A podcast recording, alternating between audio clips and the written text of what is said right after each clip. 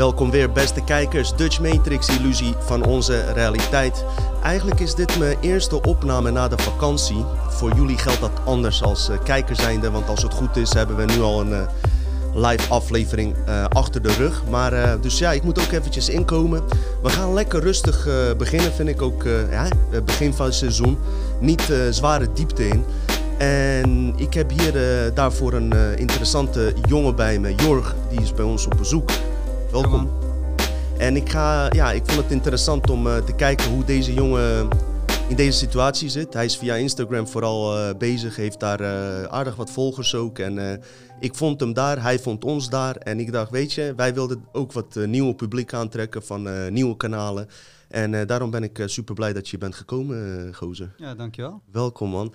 Dus ehm, wat ik ga doen, uh, ik zou graag van Jorg willen weten hoe hij een beetje in het, uh, in het uh, leven staat ja, sinds, sinds deze gekke tijden waar we in leven. Vervolgens zal ik ook zelf een stukje over de Dogons vertellen en een filmpje laten zien. Dat is een stam die ook door ja, buitenaardse goden van het ster Sirius bepaalde informatie kregen 600 jaar geleden. Die de astrologen nu nog niet eens weten. En uh, daar gaat Jorg dat ook daar gewoon in meekijken. En ben ik ook benieuwd van uh, ja, wat hij daar zelf van vindt. Dus we maken even gewoon een uh, mixaflevering. we doen niet al te gek, maar ehm, sowieso weer eens, weer eens wat nieuws. Jorg, man. Eén, bedankt dat je er bent. Nogmaals. Ja. nogmaals. tof dat ik mocht komen. Ik kende jullie al. En ik vind het gewoon heel tof dat jullie dit soort gesprekken doen. Gesprekken die je niet vaak hoort. En uh, ja, daar kan ik alleen maar achter staan. En toen kreeg ik een uitnodiging. Ik denk, ja, ik vond het spannend, maar ik denk, weet je, ik ga het gewoon doen. Ja. Kom gewoon en we gaan gewoon een goed gesprek hebben. Ja, ik dacht ook, je, hebt, je, keek al naar een aantal afleveringen van ons voordat we jou konden. En uh, ik dacht ook van, uh, laat ik even begin van het seizoen iemand uitnodigen die gewoon een, eigenlijk een leven had die, ja, matrix leven, wat van je verwacht wordt. Hè?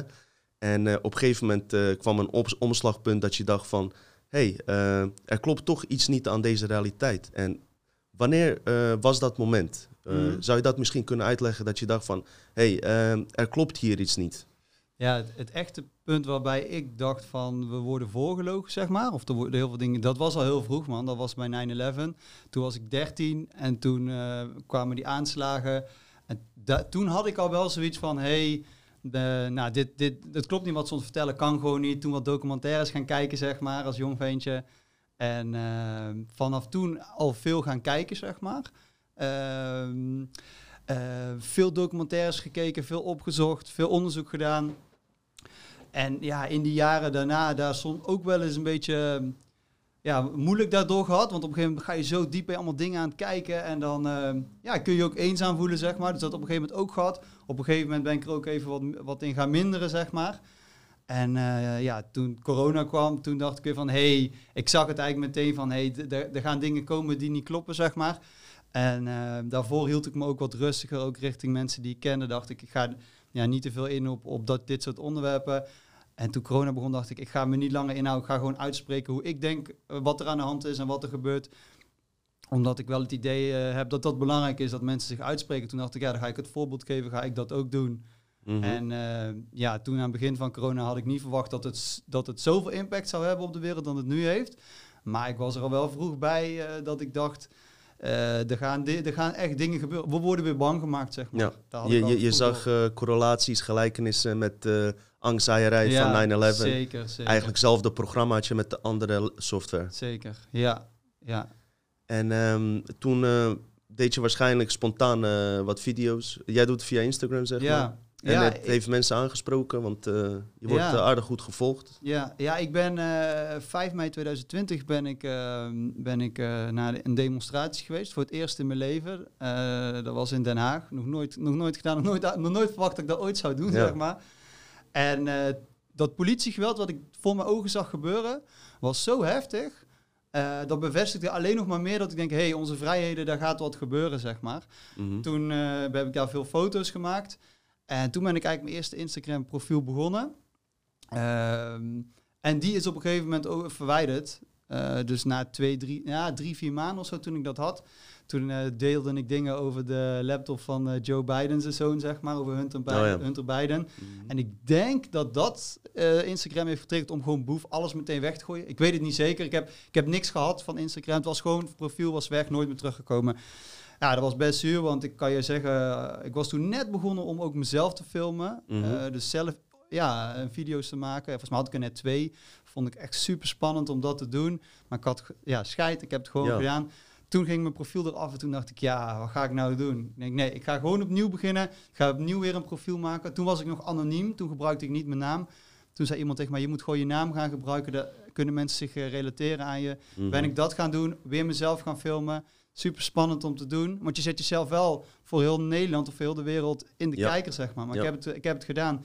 Ja, en mensen hadden daar iets aan en zijn mij gaan volgen. En uh, ja, er zijn echt wel mooie dingen uitgekomen. Maar, uh, ja, man. Want je, uh, wat ik ook tegen je zei en waarom ik je ook heb uitgenodigd. Jij represent gewoon een heel groot gedeelte. Ook hoe je eruit ziet en je achtergrond, weet je. Mensen die of nu anders zijn gaan denken, of twijfelen en niet, niet uit de kast willen komen, om zo maar te zeggen. Een plotkast. ja. Dus um, ik denk dat je daarom ook, ja, mensen kunnen zich ja, gelijkenissen in zichzelf zien. Dus ook, uh, laten we zeggen, slapende of mensen die net hè, aan het ontwaken zijn. Ja, wie is nou wakker, weet je? We zijn nog allemaal niet echt wakker hoe het hoort.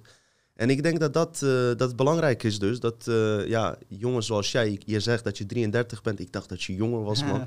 maar ja, dat je gewoon, dat, dat, dat je uitspreekt en alles. En je vriendengroep bijvoorbeeld, mm. waar je mee omging sinds je dit openbaar bent gaan doen. Ja. Hoe is dat daarmee? Heb je daar uh, ja, last verschillend man. Ik heb echt wel een vriendengroep. Uh, ja, da daarmee heb ik ze afgestoten, zeg maar. Tenminste, hè, dus de, ja, die vinden dat ik geradicaliseerd ben. Nu toevallig afgelopen zondag heb ik er weer een paar gezien. En hebben ze ook uh, gezien dat ik gewoon ook nog gewoon dezelfde Jorg ben. Dat je mm. gewoon met mij normaal kan praten. Maar omdat ze natuurlijk mijn Instagram zien, denken ze dat als, als ik bij hun langskom, dat ik dan uh, corona-presentaties ga geven. Wat helemaal niet zo is. Maar nee. daar zijn ze bang voor, dat het alleen maar daarover gaat. Een soort Jehovah-getuige ja, die langskomt. Ja, dat is niet. Maar dat, dat denken ze. En dat snap ik ook. Want ja, Instagram zie je alleen die dingetjes. Mijn profiel is wel, ik richt me wel op de dingen waar ik het niet mee eens ben. En dat is nu dus best wel veel corona gerelateerd. Ja. Dus die, met die jongens, er zijn er echt wel een paar bij die ik echt veel minder of niet meer heb gezien. Zijn ook uh, vrienden die in het begin waarschijnlijk dachten van ben je nou weer aan het doen. Maar uh, ik trek de, die nu wel denken van hé hey man, je hebt wel mhm. gelijk. Het klopt echt niet wat er gebeurt. Dus die daarmee wel, ja, dat je merkt dat je wel op eenzelfde uh, level zit qua bepaalde gedachten, zeg maar. Dus het is twee kanten op. Er zijn echt wel heel veel mensen die ik minder spreek nu. En er zijn er ook nieuwe mensen bijgekomen. En er zijn ook mensen die ik al kende, die, die mij nu volgen. Ja. En, en ook Laatst was een goede vriend die ik heel lang ken op bezoek. En toen vertelde ik iets van, ik heb een podcastje opgenomen. Zei, ja, ja, dat klopt met die psycholoog. Ik denk, hoe weet jij dat nou? Hij zei, ja, ik, ik volg alles wat, je, wat jij post. Oh, Terwijl ik ken die jongen al zo lang. Dus dat is heel grappig om te horen. Hij kijkt dat gewoon allemaal, zeg maar. Dat is heel raar. hey, maar zegt het niet wat, uh, zeg maar, dat... Um, die mensen degene zijn die geen contact meer met jou willen. En jij niet degene bent die met hun geen contact wil. Zegt dat dan niet iets over hun en een programma waar ze zelf in zitten? Want stel je voor dat je had gezegd, hé hey jongens, ik ben homo geworden, mm. waar trouwens niks mis mee is. Dan uh, hadden ze gewoon, eh, de meesten hadden gewoon gezegd van, joh, we accepteren wie je bent. En, ja. uh, en klaar. Ja, en als er iemand tussen zou zitten die zou zeggen van... ja, ik wil niks met hem te maken hebben, want hij is homo... Mm. zou die voor, uh, weet ik veel wat, worden uitgemaakt. Snap je? En je, jij hij komt dan uit de complotkast, om het zo maar te zeggen. En uh, dan uh, willen mensen niks met je te maken hebben. Dus ja, ik zie het. Ja, hoe moet ik dat zeggen? Jij wilt zeggen, uh, wie jij zijn geen echte vrienden bijvoorbeeld? Ja, maar jij hebt niet tegen hun gezegd... ik ga niet meer met jullie om omdat jullie nog in die covid nee, geloven. Nee, nee, nee, dat klopt. Dat, dus dat wat zegt dat dan, uh, vraag ik mij maar Het is natuurlijk en een periode waarin je mensen minder ziet... Hè, omdat uh, sommige mensen doen braaf wat de overheid zegt... dus ze, ze, spreken minder af. Dus je ziet alleen wat online gebeurt. maar er zijn wel mensen bij waarvan ik wel denk... van die ik echt goed kende... waarvan ik dacht van... hé, hey, waarom heb je mij niet gewoon een keer gebeld? Als jij denkt dat ik gek ben geworden, bel me gewoon op... en zeg, hé hey, Jorg, waar ben je mee bezig? En dat hebben ze niet gedaan. En toen dacht ik, ja, moet ik dat dan doen? Had ik ze moeten bellen om even een gesprekje? Ja, misschien ook wel. Dat moet van twee kanten komen. Maar het is wel... Uh, um, ja, die connectie, die, daar moet je wel echt aan werken, zeg maar, van beide kanten. Ja. En dat is soms uh, ja, niet, zo, niet, niet altijd goed gaan. En daarbij, wat ik ook zei tegen jou, is uh, mensen die veel gestudeerd hebben, bijvoorbeeld, hè, volgens de volgens deze wereld een Mhm. goede baan hebben, die zitten zo in dit systeem. En ik ga dan bijvoorbeeld zeggen, ja, wat eh, Rutte jou vertelt en de jongen, dat klopt helemaal niet. Ze liegen jou voor. Ja, dat is voor sommige Je mensen al een uit hun ver. eh, comfortzone. Ik schop tegen hun eh, realiteit aan, Ja, zeg maar, daarmee. Ja. En dat deed ik altijd al, alleen toen deed ik het soms zo tussendoor een keertje. Kan je een voorbeeld geven? Ja, ik heb wel een mooi voorbeeld. We waren met vrienden in Leipzig. En op een gegeven moment was er een broer van een, eh, van een vriend van ons, kwam er ook bij en die werkte bij, eh, bij Bayern. Mhm. Bayer, dat is die, en die gingen toen met Monsanto samen. Dus het eerste wat ik zeg, ik zei dat zijn de groep- zo'n beetje de grootste schurken die hier rondlopen. En ja, niemand snapt wat ik bedoel. Die jongen zelf, die daar werkte, die snapte wel wat ik bedoelde. Oh. Die snapt, maar die anderen zeiden, ja Jorg, doe normaal. En oh, Jorg weer, weet je wel. Maar ik sta er nog steeds achter. Die bedrijven, Bayer, Monsanto, dat zijn, dat zijn echt schurken. Die gaan, die gaan niet, eh, dat gaat alleen maar over winst en over Ja. ons volproppen met rotzooi. Ik had Eh, laatst vlees gehaald, dat smaakte naar rubber. Maar dat geldt dus ook voor die eh, groente en fruit, joh. Dat, pas als je op vakantie bent, merk je hoe, plastic dit allemaal is, joh. In Nederland zal je ook wel goede groenten bij speciale boeren natuurlijk kunnen halen. Maar ja, hoe lang bestaan die nog, hè? Ja. Maar je was altijd wel iemand die tegen dingen inging, zeg maar. Ja. Daar had je wel eh, scheid aan, zeg maar. Ja. Nou, je ziet het, eh, heel veel mensen hebben ook eh, misschien... eh, als je niet met de groep meegaat, zijn ze bang om uitgesloten te worden. Dus ja, hoe sterk sta je in je geest dan? Alleen één feit is wel, deze groep wordt gewoon steeds groter en groter. Als je kijkt naar de afgelopen 10 jaar, 20 Zeker, jaar naar 9-11. Zeker. Dus dat zegt ook wel wat. Het is niet zo dat dit steeds kleiner wordt. Het wordt Zeker. juist groter. Het wordt alleen maar groter. Ik denk iedereen die onderzoek gaat doen, nou, bijna iedereen die onderzoek gaat doen, komt wel tot conclusie dat we voorgelogen worden, zeg maar. Ja, En dat het niet klopt wat ons verteld wordt in de schoolbanken. En die groep wordt groter. Ik denk wel, ik ben ook eh, realistisch. Eh, we zijn relatief nog meer een kleine club, zeg maar. Mhm. Hè? Want wij verzamelen ook mensen om ons heen die ook zo zijn. Dus dan lijkt het soms van, hey, heel Nederland eh, ontwaakt. ja. Maar eerlijk is eerlijk, nee, dat is niet zo. Ehm, mag wel meer van jou. hè? Mag wel meer. Ja, en ja, mag zeker meer. Mag zeker meer. En ik zeg ook niet dat, eh, dat onze zienswijze per se correct is, maar gewoon twijfelen aan en kritisch zijn tegen de dingen die ons verteld worden of de dingen die je altijd als normaal hebt gevonden. Ja, dat is een goede eigenschap en dat mogen meer mensen wel hebben, ja. Ja, maar de mainstream heeft eh, onderling toch ook discussies? Weet je? Dus eh, zij hebben ook onderling dingen waar ze het niet mee eens zijn. Waarom mag er niet derde groep komen met hun informatie? Vraag Ja. ik me altijd af. Kan je er gewoon, heb je een breder beeld, eh, zou je zeggen. Hey, oh, en hoe zit het thuis dan met je ouders bijvoorbeeld en familieleden? Hoe zitten die hier? Hoef je niet te vertellen, maar Hm. Hoe gaan ze ermee om dat jij hiermee Ja. bezig bent? Want je Ja. geeft ook bijvoorbeeld gewoon, zag ik, een soort van speeches op demonstraties en zo. Ja, dat heb ik één keer inderdaad Oh, één eh, keer? één keertje gedaan. Ja. Inderdaad, dat was voor het eerst. Ja, dat was wel heel spannend om te doen. Wel tof. Veel van geleerd ook weer. Ehm, maar ehm, eh, mijn moeder die leeft niet meer, dus ja, die band Oh. eh, die is eh, eh, eh, ja, anders natuurlijk. Dus ik denk wel dat ze er is, maar anders. Tuurlijk. Mijn vader, ehm, die spreek ik niet zoveel. Wij zijn zo verschillend. We hebben in het, in het verleden zoveel conflicten gehad dat wij eh, ja, een hele moeilijke band hebben en eh, dat ik hem heel weinig spreek. Ik heb laatst nog wel contact met hem gehad. Sowieso toen, eh, toen het hele prikgebeuren kwam, heb ik hem geadviseerd van hey, beter neem je het niet. Mhm. Maar de eerste zat er al in. Toen dacht ik, ja, dat had ik ook wel verwacht. Die doet gewoon wat er verteld wordt, Ja. zeg maar. En laatst nog even contact met hem gehad. Eh, ik had sleutel voor appartement nodig. En ja, hij maakt zich heel veel zorgen om mij en om wat ik doe. En, En jij maakt je weer zorgen om hem. Nee, ja, ik, ja, zorgen Voor de prik ja, meer, Ja, ja, ik, ik wilde het wel gezegd hebben, zeg maar. Ik wilde het wel gezegd hebben. Tuurlijk. Eh, maar hij maakt zich zo- ja, zorgen om mij, om wat hij, wat, hij, wat hij ziet. En er wordt ook, denk ik, veel eh, over mij verteld bij mensen die mij van vroeger kennen, die niet klopten, zeg maar. Dus er, worden ook verha- er zijn verhalen die in de ronde gaan schijnbaar, Oh, die gewoon niet waar zijn, zeg maar. Dus wat dan? ja, ik hoorde dat, eh, dat, dat er schijnbaar was dat, dat, dat ik ambulancepersoneel tegen had gehouden of zo. Echt super raar. Geen idee waar dit vandaan kwam, maar dat werd op een, eh, op een feestje ergens, ging die roddel rond. Ja, als mijn vader dat soort dingen hoort die niet, totaal niet Ja. waar zijn, ja, dan kan ik me wel voorstellen dat hij denkt, hé, waar is mijn zoon eh, mee bezig, zeg maar. Ja. En waarom zou je per, eh, ambulancepersoneel Ja, tegenhouden? nooit van mijn leven, maar... geen, eh, zit ook geen logica in. nee. ja. nee. ja. En als je dan op zo'n verjaardag komt, be- is er dan een soort spanning als er bepaalde onderwerpen komen? Of, eh? Eh, nou ja, dus met die jongens die ik eh, wat langer niet meer had gezien. En dus was afgelopen zondag was ik dus bij, bij jongens. Ja, dat was vooral spannend omdat ik ze lang niet meer had gezien. En Mhm. omdat ik... ehm, eh, ja, er was gewoon een beetje spanning van... Ja, hopelijk kunnen we wel gewoon nog connecten, zeg maar. En is het wel gezellig. En word ik niet aangevallen of zo. Maar dat was helemaal niet. En voor hun was het volgens mij ook een beetje spannend. Omdat ze bang zijn dat ik dus die coronapresentaties zou gaan geven. Wat helemaal niet... wat helemaal niet gebeurt. Eh, maar dat, ja, dat ging gewoon goed. Dus, eh, Ik denk dat we ook allemaal dat ook moeten leren. Is eh, juist goede voorbeeld geven dat je niet datgene be- bent wat zij dus denken. ja, Dat ze daardoor juist verrast worden en daardoor misschien zelfs getriggerd worden. ja. Ik heb ook familieleden die hebben va- vaccin genomen, Hm. weet je. Ik heb het één keer verteld en ze weten het van mij omdat ik die kleine al niet heb gevaccineerd, Ja. hoe ik erin sta.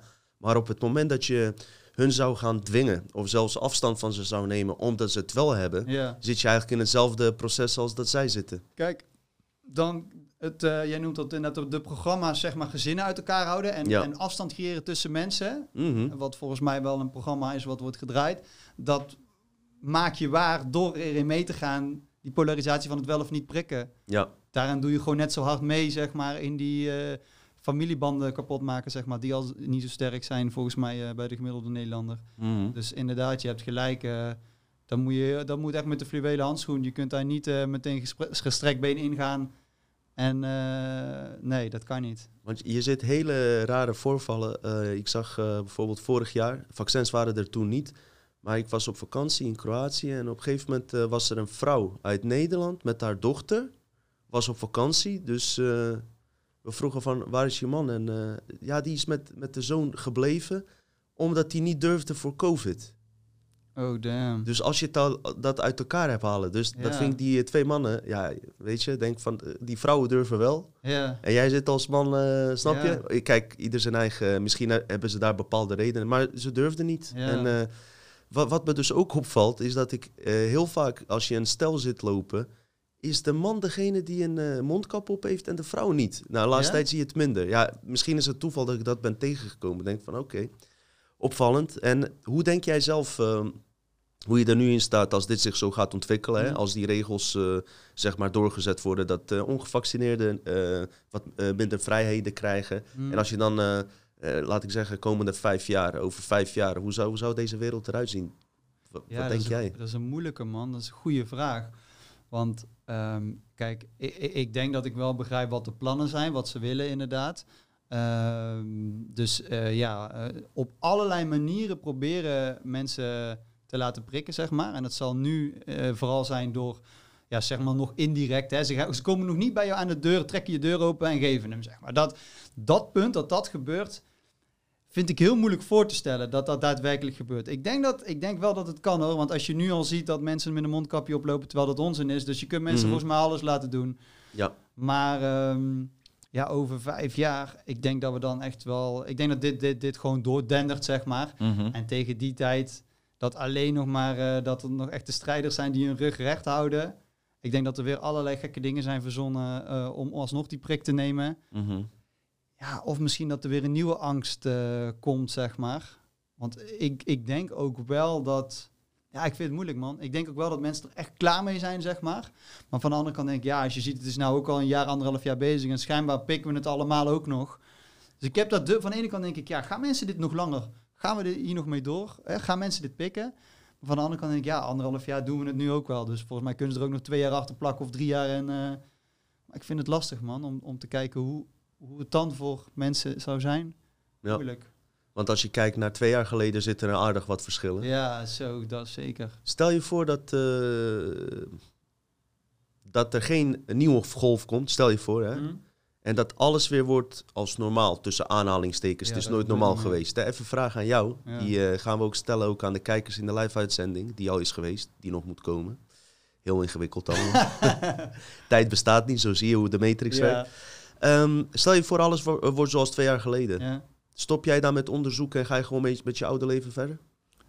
Nee, maar het gaat nooit meer zo worden. Ik maar denk, stel je voor dat alles Ja. zo zou worden. Ja?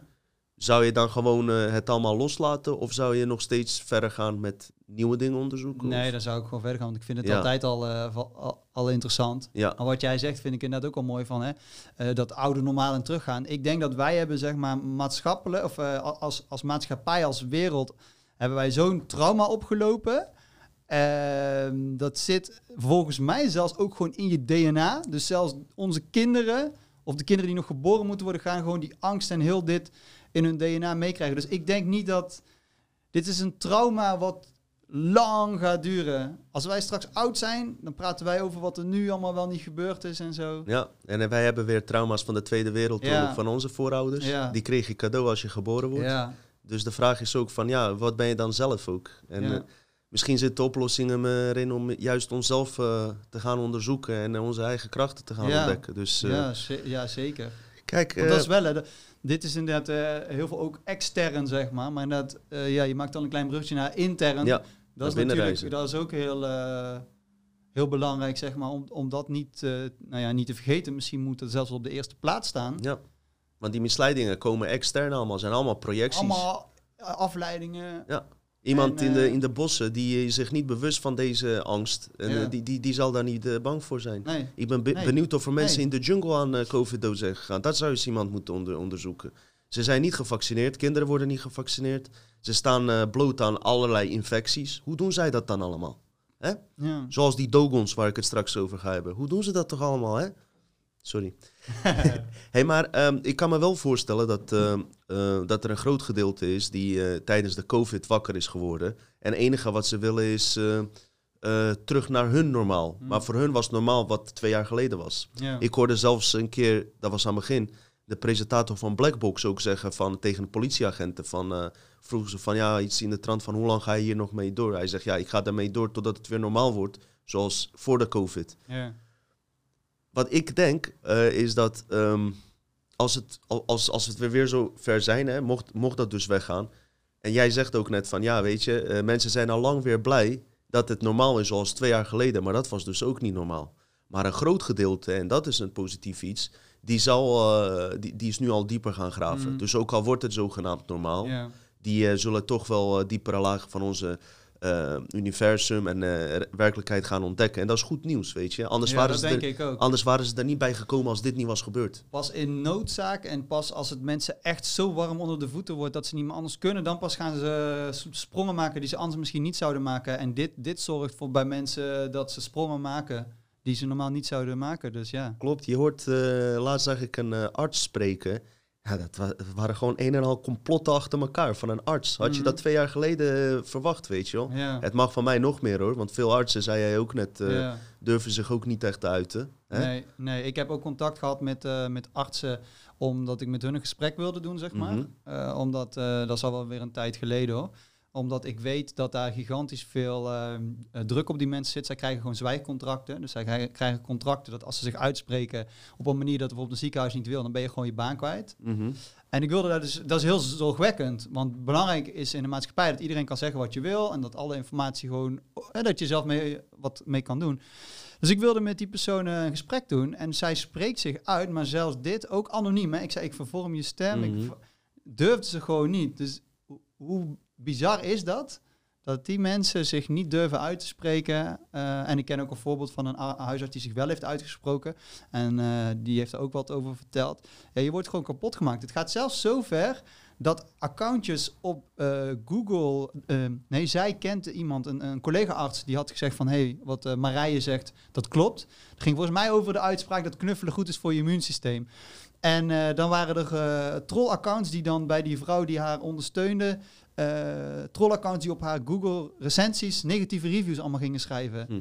Gaat, je wordt echt kapot gemaakt. Informatieoorlog, hè? Ja, maar dat is echt bizar. Je wordt gewoon kapot gemaakt aan alle kanten. Zo zie je dat ook eh, zelfs een arts, ja, toch eh, ja, misschien een hypotheek van 8,5 ton heeft, waar die, die die nog moet aflossen. En die, die schiet dan zit ook aan in die ketting. angstmodus, Je weet zit je aan wel. de ketting, toch? Ja, zelfs artsen, psychologen. Ja. Ja, heel bizar. Ik zag ook dat jij eh, na, een, eh, een, eh, op een van je video's had je een, eh, bewust een ZZP'er-arts eh, gezocht, die misschien eh, wat, wat Oh. anders zou kunnen prikken. Kan je daar wat over Ja. vertellen? Nou ja, ik, ik, de huisartsen waar ik normaal zit, die, eh, dat kantoor of dat gebouw, die huisartsen waren weg. Dus ze waren nu tijdelijke eh, eh, huisartsen. Dus dat is gewoon toevallig. En ik denk van, ik ga gewoon naar die huisarts toe. En ik vraag gewoon, kan jij die prik voor mij in een eh, sinaasappel zetten? Ja. Ik denk, vraag het gewoon, fuck it. Ja. Eh, Ik ben benieuwd. En uh, nou, zijn reactie uh, was vooral, uh, ja, dus ik heb op een gegeven moment ook tegen hem gezegd van ja, het wordt ondertussen tijd dat jullie gaan uitspreken, toch? Want Ja. ik zei mensen met mondkapjes is onzin. Ik zei die, die vaccinatie, genbehandeling is onzin. Die angst bij die mensen, jonge mensen prikken. Ik zei, wanneer komen jullie nou eens in actie? En toen kreeg ik vooral reacties van ja, ik ben ook maar één arts en ik kan niet zoveel doen. En ik heb ook de regels die ik moet volgen. Dus ik heb bij hem proberen te prikken en te zeggen van ja, maar als die regels niet kloppen en de mensen die die regels maken niet aan onze kant staan. Waarom willen wij die regels nog volgen? Dus ik zat zo bij hem uh, te prikken, om het zo maar te Ja, zeggen. ja, ja. Maar um, ja, dat is gewoon... Uh, het zit er niet in. in Nee. Sommige mensen zitten er ook niet in. Het zit er gewoon... Um, me, ja, mensen afwachtend, bang, Bang ook, eigen ja. hachje, waar je Ja. zegt eigen hypotheekje, bang om, om, om uh, ja, die hoge boom te zijn die veel wind vangt, vinden ze eng. Ja, En daar gaan we het niet meer redden hoor. Tenminste, dat, dat, we moeten mensen hebben. Mensen moeten gewoon zeggen wat ze vinden. En uh, niet te bang zijn voor wat daarvan gevonden wordt. Zeg Ja. maar. Ja, en wij maar uh, Noord-Korea uh, soort van uh, ja, raar vinden dat Ja. die mensen daar niks durven te zeggen. Maar sorry hoor, als je kijkt uh, naar uh, mensen die zich hier nu echt zouden moeten uitspreken, hadden Ja. meer moeten Ja. zijn. En je ziet dat je dus, wij noemen het dat die mind control, uh, maakt niet uit wat voor level je bent. Uh, jij zei net heel goed, je hebt juist een uh, nadeel als je hooggeschoold bent. Want jij hebt ook universiteit, of tenminste best wel Ja. goede school gedaan en zo. ja, Hè? ik heb twee masters. Ja. Dus op zich, uh, ja, je krijgt nog wel eens te horen van, ja, je, ja, je kan makkelijk praten of zo. Maar ik heb gewoon gestudeerd. Ik heb gewoon het normale, van, wat volgens uh, de normale... Wat van je geëist wordt. Wat van je geëist wordt. Ik heb gewoon die studies gedaan. Ik heb een, een goede baan gehad. Ja. bij een groot bedrijf. Um, ik heb dat dus... dus ja, dat heb ik uh, gedaan. En ik denk dat het dan nog moeilijker is om te beseffen dat je misschien... Uh, je, ja, dat er misschien heel veel dingen niet kloppen. En Mhm. mm-hmm. ja, dus... Ik denk, uh, heb, heb je eigenlijk wel, op dit moment veel aan die studies die je hebt gehad, uh, dat je Hm. het kan toepassen? Nee, dat denk ik niet. Ik denk wel dat het studeren, dus dat je bezig bent met dingen die... Bijvoorbeeld, ik heb statistiek gedaan. Mhm. Ik heb, als ik die boeken terugzie van die statistiek die ik heb gedaan... Oh, als ik die, uh, die uh, boeken zie uh, van, die, van statistiek wat ik heb gedaan, zeg maar die aantekeningen... Echt, ik val van mijn stoel. Ik snap helemaal niet Mhm. wat het... Het is zo, in, zo ingewikkeld om te zien, zeg maar. En ik heb dat toen gehaald en ik heb dat toen gedaan. Ik denk dat het wel goed voor je mind is om jezelf ertoe te zetten om, om zoiets te doen, zeg maar. Hè? Gewoon als uitdaging en om... Maar die, dat gebruik ik nooit meer. Ik, Dus- ja, ik heb uh, zelf MBO gedaan. Ik vond die lessen ook niet heel erg interessant. Waardoor je dus ook geen prikkels krijgt om iets echt eens te, Ja. te gaan uitzoeken. En uh, achteraf denk ik, joh, uh, als ik dit had geweten, was ik op mijn 16 al gestopt, was ik al gaan glazen vassen of zo. Ja. uh, wat het, ik nu ook schoolsysteem, doe. het schoolsysteem is... uh, je moet gewoon ja, je mond houden, je moet luisteren, je moet uh, geloven wat er verteld wordt. Ja. En uh, het begint op de basisschool al. Ze kijken bij kinderen, waar ben je, waar ben je eigenlijk niet goed in? Daar Ja. moet je op focussen. Dus als jij niet goed bent in rekenen, dan moet je extra gaan rekenen. Want anders haal je een onvoldoende voor rekenen. Terwijl het kind kan misschien supergoed tekenen, super creatief. Nou ja, dat hoeft hij niet meer te doen of minder, want dat, is, dat, kan, Mhm. hij niet, dat kan hij al. En dan de vakken waar hij niet goed is. Dus iedereen wordt een gemiddelde, zullen we maar zeggen. Wordt allemaal gemiddeld. Terwijl ik zou zeggen, Kijk, je moet wel een beetje taal kunnen of een beetje rekenen maar als, als hij heel goed is in tekenen, laat hem zoveel, laat Ja. hem of haar zoveel mogelijk tekenen. Dat is de, de passie van het kind, daar is hij goed in, dat is het talent. Eh, en laat die lekker hoog uitschieten. Daar hebben we veel meer aan en dat is ook een veel leuker leven, maar dat is niet zoals het is in het schoolsysteem. Ja, je, je, je herkent, de, ik noem het even, lichte indoctrinatie in. Ik zeg bewust lichte, want uiteindelijk zijn er nog misschien wel andere mogelijkheden, weet je wel. Hier in Nederland dan. Maar je, uh, je merkt gewoon dat, het, dat er alleen op brein wordt gefocust van het kind en niet de emotie van het kind. Dus ik heb ook een keer discussie gehad met een uh, lerares van mijn kind, die Hmm. blauw haar heeft. En ze lijkt op die makers van Matrix, zeg maar. Die uh, maar, maakt verder niet uit. En die vrouw zegt, uh, dit en dat had ze op aan te merken. Ik zeg, oké. Okay. Maar heb je ook gekeken naar zijn emotionele intelligentie?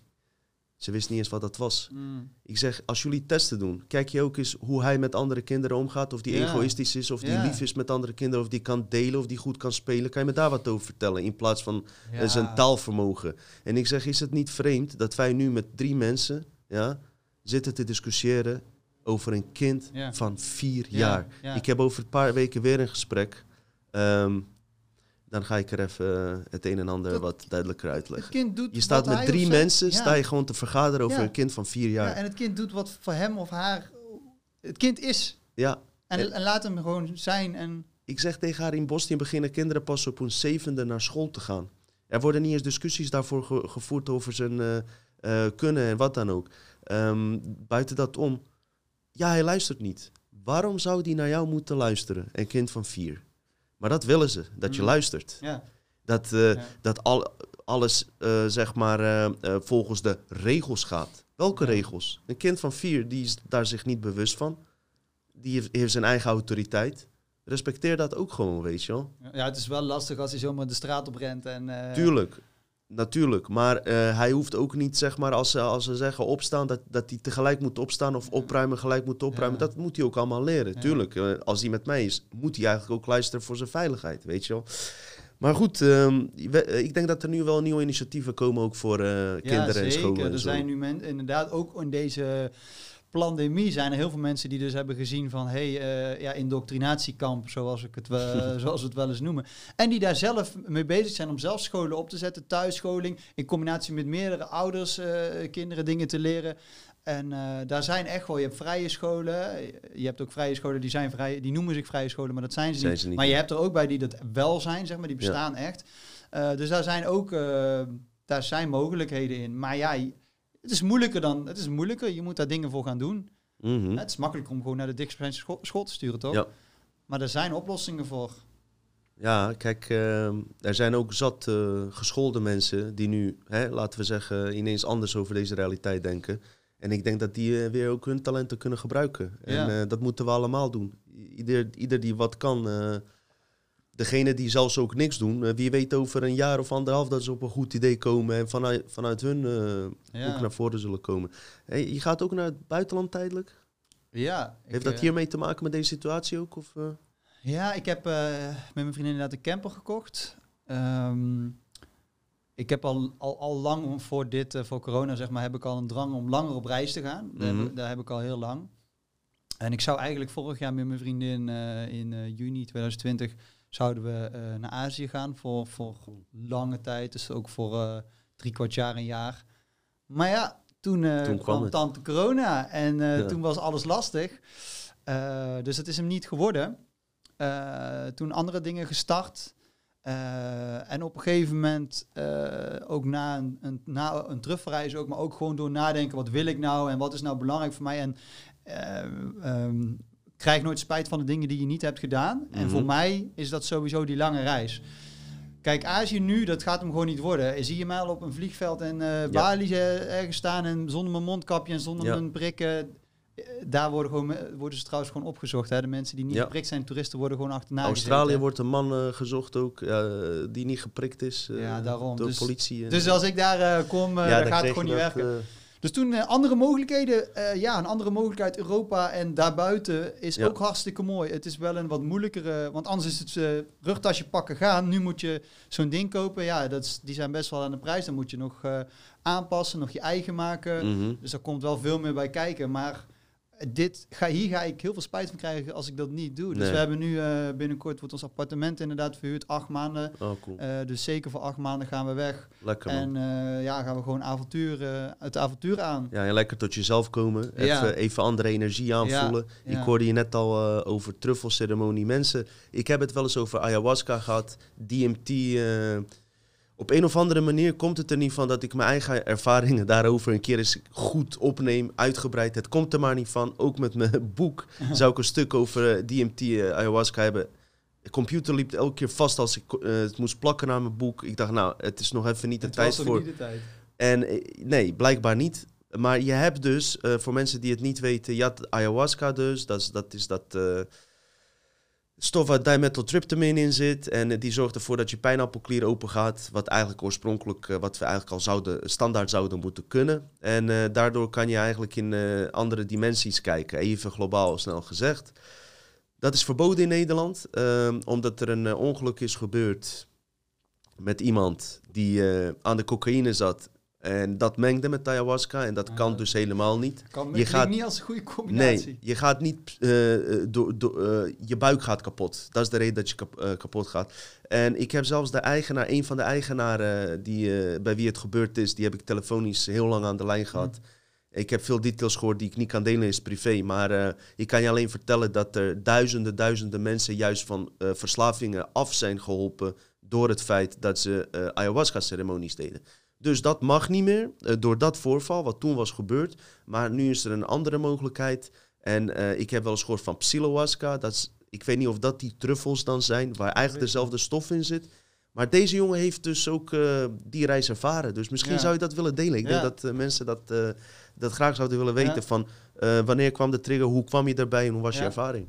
Ja man, Eh, ayahuasca dat, eh, dat stond eh, ergens op mijn lijstje van als ik ayahuasca, als er, als er een goed moment was, zou zijn, dus met de juiste mensen, juiste plek en ik zou de aanbieding krijgen om ayahuasca te doen en ik voelde hem en ik zat er goed in, dan, zou ik dus, dan sta ik daarvoor open. Maar toen kwam, kwamen truffels dan op mijn pad. We zijn met een groep van nou, 50 eh, wappies, om het zo maar te noemen, Wow. hebben we een eilandje hadden we gehuurd en hebben drie dagen daar met z'n allen gechilled. En iets wat georganiseerd was, was een truffelreis. Eh, met iemand die dat al eh, ja, vaker begeleidt. En eh, toen dacht ik, ja, dat, dat klinkt wel heel goed, zeg maar. Op een eilandje, het was toen ook nog eens lekker weer, is een Heerlijk. tipi-tent met een groep mensen die ook open staat voor, ja, voor van alles, zeg maar. Dus ehm, ik denk, ik ga, ik ga meedoen. En van tevoren was ik wel angstig, omdat ik dacht van, ja, dat kan best toch wel heftig zijn. En toen heb ik ook nog tegen haar gezegd van, eh, eh, ik neem niet te veel en ik wil het gewoon een beetje ervaren. Maar toen ik daar uiteindelijk eh, zat, we hebben het ook met een hele ceremonie gedaan. Dus Ja. het is niet van, we gaan zitten en we pakken. Nee, zat een Het is hele geen party druk. Nee, het was, het is, zij noemt het een plant, zij noemt het plantmedicijn, zij noemt het een truffelreis. En respect voor de plant, respect voor het proces. Ehm, en toen ook een hele ceremonie van tevoren gedaan. Maar omdat wij met heel veel mensen waren, duurde die ceremonie heel lang. mhm. Eh, ook nog ademhalingsoefeningen gedaan, het water ingaan. Die hele, eh, ik denk dat wij met weet ik wel, 16 mensen die reis hebben gedaan. Ik denk dat die dat voor, voorwerk, zeg maar, die eh, ceremonie, ik denk serieus vijf, zes uur, echt heel lang. Eigenlijk, eigenlijk te lang, maar ja, we, het kwam zo uit en zij wilden het gewoon goed doen. Mhm. En toen zat ik er ook goed in en toen dacht ik, oké, van tevoren dacht ik, ik ga niet te veel nemen. En toen dacht ik, ik, ga, ik wil al in gaan. Ik wil echt, ik wil diep gaan. Ik wil helemaal in mijn eigen mind komen. Hoe Dus- ziet het eruit? Is het een drankje? Of, Nee, eh, het zijn eh, ja, een soort, eh, hoe zou je het moeten noemen, joh? Voor, met, met Sinterklaas heb je toch wel van die, van die, van die, van die bruine brokken? Van die, die bruine brokken, die tai, tai, tai, nee, is dat tai tai? Van die bruine brokken. Oké. Beetje Da- dropachtig? Daar lijkt het op. Nee, qua smaak is het niet zo heel lekker, maar je eet, we aten met een beetje cacao, dan is het prima te doen. Smaak viel wel mee. Het zijn een soort brokken. Zij ging voor mij zitten en zij zei, ja, eh, pak maar wat je voelt dat goed is. Dus ze had een hele Ja. kom met heel veel van die truffels erin. En toen dacht ik, oh fuck man, ik weet totaal niet hoe... Ja, hoe Nee, of wat? Hoe of wat? Dus ik pak gewoon, ik kijk haar aan. Ik denk, ja, als ik echt heel veel pak, dan zal ze vast wel zeggen, dit is geen goed idee. Nee. Dus ik had dan gewoon een handje. Nou, dan ga je die eten. Eh, toen ging ik allemaal, eh, ging ik vooral liggen en gewoon ja, kijken wat, wat, wat ik voelde. Toen kwam ze op een gegeven moment nog een keer. Toen zei ze, oké, als jullie, eh, als je dieper wil gaan, moet je bij gaan pakken nu. Want anders doe je alleen het, het verlengen. Dus ik dacht, Ja. ja, ik wil dieper. Dus heb ik nog weer een goede hand gepakt. Wat voelde je eerst, zeg maar? ja, Toen je ik- nog niet diep zat? ja, ehm, ja kleur, eh, geluid Geometrische vormen ook? Ja, ook. Van die kermisachtige... ja, ik zat... Ja, ja, je- ja, Van ja. die clowns, kermisachtige dingen. Maar dan zo multi, eh, bewegend allemaal zo. Je, ik, je, je komt gewoon in een soort andere Cartoonachtige wereld, maar toen nog, toen, toen nog niet zo heel heftig. Toen nog niet zo heel heftig. Toen heb ik die tweede keer gepakt en redelijk recent daarna nog een derde keer. Want Wow. ik, ik dacht van, ik wil echt diep gaan. En toen op een gegeven moment, mensen gingen vooral, ben ik ook even naar buiten geweest, want we zaten dan bij het water en dat was heel mooi, heel warm ook, voelde ik me heel lekker. Eh, maar ik ben heel veel op mezelf geweest, zeg maar. Op een gegeven moment ging ik ook zelf in een hangmatje liggen, lag ik met een gasprietje, lag ik allemaal zo te kijken. Was heel mooi, heel anders. Maar daarna ben ik vooral binnen in de tent gaan liggen. Andere mensen waren veel meer gaan lo- lopen. Ik was heel erg in mezelf gekeerd. En op een gegeven moment, die muziek ging tegen mij praten. Op een gegeven moment had ik het idee dat ik door de grond zakte. En dat ik, net als bij Interstellar, Hmm. die dimensies zag of zo. Mhm. Dat ik daarin kon spelen. En dan hoorde ik bijvoorbeeld een vriend van mij. En dan dacht ik, oh, dat is wel echt een fijne gast. En fijn om hem nu te horen. En ja, die muziek die ging echt tegen mij praten en zo. Het is wel heel moeilijk hoor, want ik weet wel dat de dingen die ik toen zag, dat kan ik me niet meer zo herinneren. Ja, wordt gewist. Want, ja, je, je krijgt zoveel dingen op je af, zeg maar. Zoveel informatie. Ook op, En- op jou als persoon gericht Ja, natuurlijk. Ja, krijgt- Iedereen heeft zijn eigen ervaring, uniek. Ja, Heb je, hebben jullie ook een intentie gedaan? Ja, Eh, voor- we hebben ook inderdaad een intentie gezet. We hadden een kaart getrokken. Eh, de, de, de, de dag daarna ook die kaarten met iedereen besproken, zeg maar. Eh, hoe bedoel je kaart getrokken? ja, er er lagen verschillende kaartendeks. En je kon dan een kaart pakken. En die, die hield je bij je. En dan de volgende dag dan gingen we met de groep in een rondje zitten. En gingen we de kaart pakken. En dan gingen we kijken hoe dat, dat sloeg op jouw reis, zeg maar. En dat was niet normaal. Bij heel veel mensen... Klopt het, eh, eh? ja, was het, eh, konden ze er heel goed aan relateren. En ja, heel veel hadden ook zeg maar, toen al ja, lessen eruit gehaald Mm. zeg maar, uit die reis. Ik had dat wat minder. Ik moet ook altijd dingen wat langer verwerken, zeg maar. Ja. Dat, dat duurt bij mij dagen. dus wat bij mij wel een thema was, was zelf alleen. Dus ook omdat ik in, op een gegeven moment in die tent lag en helemaal in mijn eigen zat. Zeg maar dat ik, eh, ja, dat was wel een thema wat ik wel, eh, wat ik, ja, wat ik merkte, zeg maar. Maar daarna, ja, je, het is, het, je gaat weer met een andere blik naar dingen kijken. Dat had ik vooral, zeg maar. Mhm. Het is echt, je- het is echt een reis ook. Want toen ik Ja. toen die avond, toen ik dan weer eh, terugkwam, zeg maar. Toen maakte ik ook zo'n grapje dat ik het idee had dat ik een soort eh astronautenrugzakje had. En dat ik zeg maar zo, zo weer zo op de grond kwam. Ik had echt het idee dat ik daar naartoe was. Ja. Een paar dimensies verder op reis was geweest naar weet ik veel wat. En dan weer terugkwam naar deze wereld. Maar wel het gevoel had dat ik echt een zieke reis had gemaakt, Ja. zeg maar. Eh, ja, en dat hoe, is wel hoe- bijzonder. Hoe echt eh, eh, was dat? Was het een fantasie of is het een wereld waarvan je denkt van die echt bestaat waar je was? Ja, dat is een goeie. Want ik, ik weet wel dat mensen die bijvoorbeeld ayahuasca pakken of truffels of zo, dat zij gelijksoortige dingen tegenkomen. Bijvoorbeeld die Ja. ge- geometrische vormen en bepaalde boodschappen die ze krijgen, eh, dat die wel veel hetzelfde kunnen zijn, zeg maar. En hoe ik, hoe ik, ja, ik denk, dat, ik denk dat er gewoon verbindingen die normaal gewoon niet kunnen of lastig kunnen, dat dat gewoon allemaal op een andere manier open wordt gezet, dat er Mhm. nieuwe verbindingen komen. Ja, en of dat, dat een, eh, of dat een dimensie is die er gewoon is, die wij normaal niet kunnen zien. Of dat het gewoon een soort knoeipot in je hoofd Ja. wordt. Ik weet het niet, Of man. dat dat de echte wereld is en deze wereld een tripwereld is, waar je juist ik- geen perceptie Ik hebt. geloof eh. wel dat onze zintuigen, het zijn onze zintuigen waarmee wij een- alleen de dingen kunnen zien en waarnemen die die, die zintuigen kunnen Ja. waarnemen. Dus dat er meer is, dat geloof ik. Ja. Ja. Ja, ik eh, heb er ervaring mee. Bij mijn ervaring was het zo dat het eh, zo echt en intelligent leek. Dat dit juist een eh, soort van eh, een, een, een, een eh, ja, gefilterde werkelijkheid leek. Ja. Van, eh, met beperkingen. En, Dan moet eh, ik denken aan die film eh, Inception, waar ze met die toltocht draaien. Ja? Om te kijken of dat je wel of niet in de Inception zit. Oh, die kan ik me nog niet herinneren. Dan Nee? weten ze niet. Dan zitten ze droom in een droom vaak. Ja, droom in een Ja. droom. En hij weet op een gegeven moment is het heel lastig om te weten of je nog wel of niet in een droom zit. En dan hebben ze een token, iets Oh, wat ja. je gebruikt om te weten of je wel of niet in een Om te droom zit. testen, ja. Maar dat is wel eh, best wel spooky als je dus niet beseft van... Zit ik nu inderdaad in die droom Ja. of zit de echte wereld? Ja. Dan wordt het wel eh, ja, heftig. Wat als je een droom hebt eh, waarbij je gewoon alles kan horen, proeven, zien, ruiken. Ja, hoe, Ja. hoe weet je dan eh, De Matrix. of je slaapt of niet? Fucking bizar. ik vind het wel eh, dapper dat je daar... Heb je daar lang, lang over nagedacht om dat te gaan doen? Want eh, Ehm, het is toch... hè? Ja, niet, niet, niet echt. is Ik weet-. Het, het stond zeg maar, je hebt dingen in het leven waarvan je denkt als die op het juiste moment komen, dan doe ik ze. En dit was er zo eentje, zeg maar.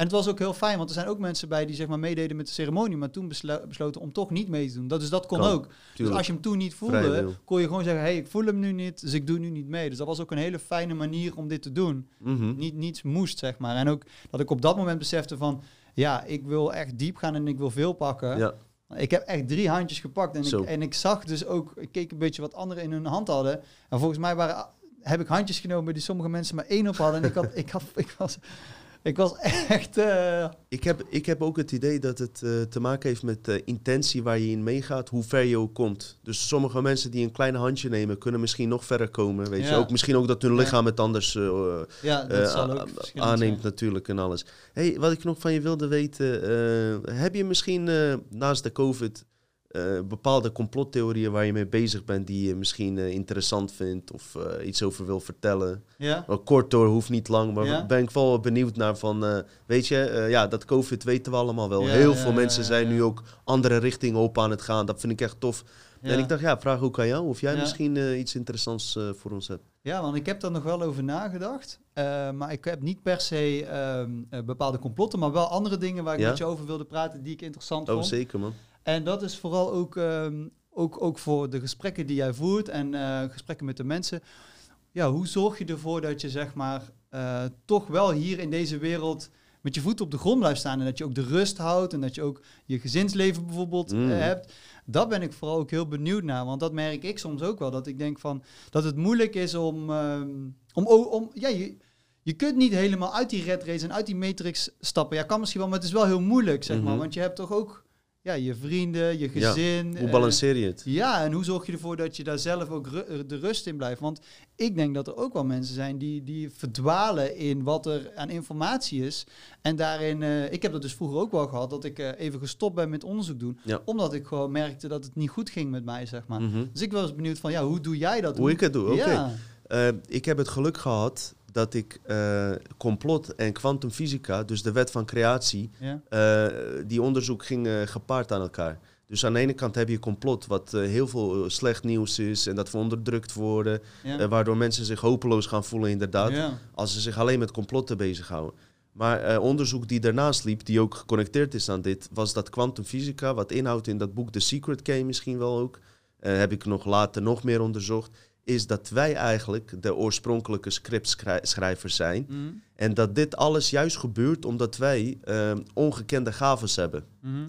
Dus toen dacht ik van als dit alles in elkaar moet worden gezet om ons in een eh 5% hersencapaciteit stand te houden, moet je nagaan hoe groot wij zijn. En Ja. misschien heb je door die truffelceremonie ook, doordat je die andere dimensies waarnam, ook wat van je capaciteiten die je nu niet kent ontdekt ook, weet je wel.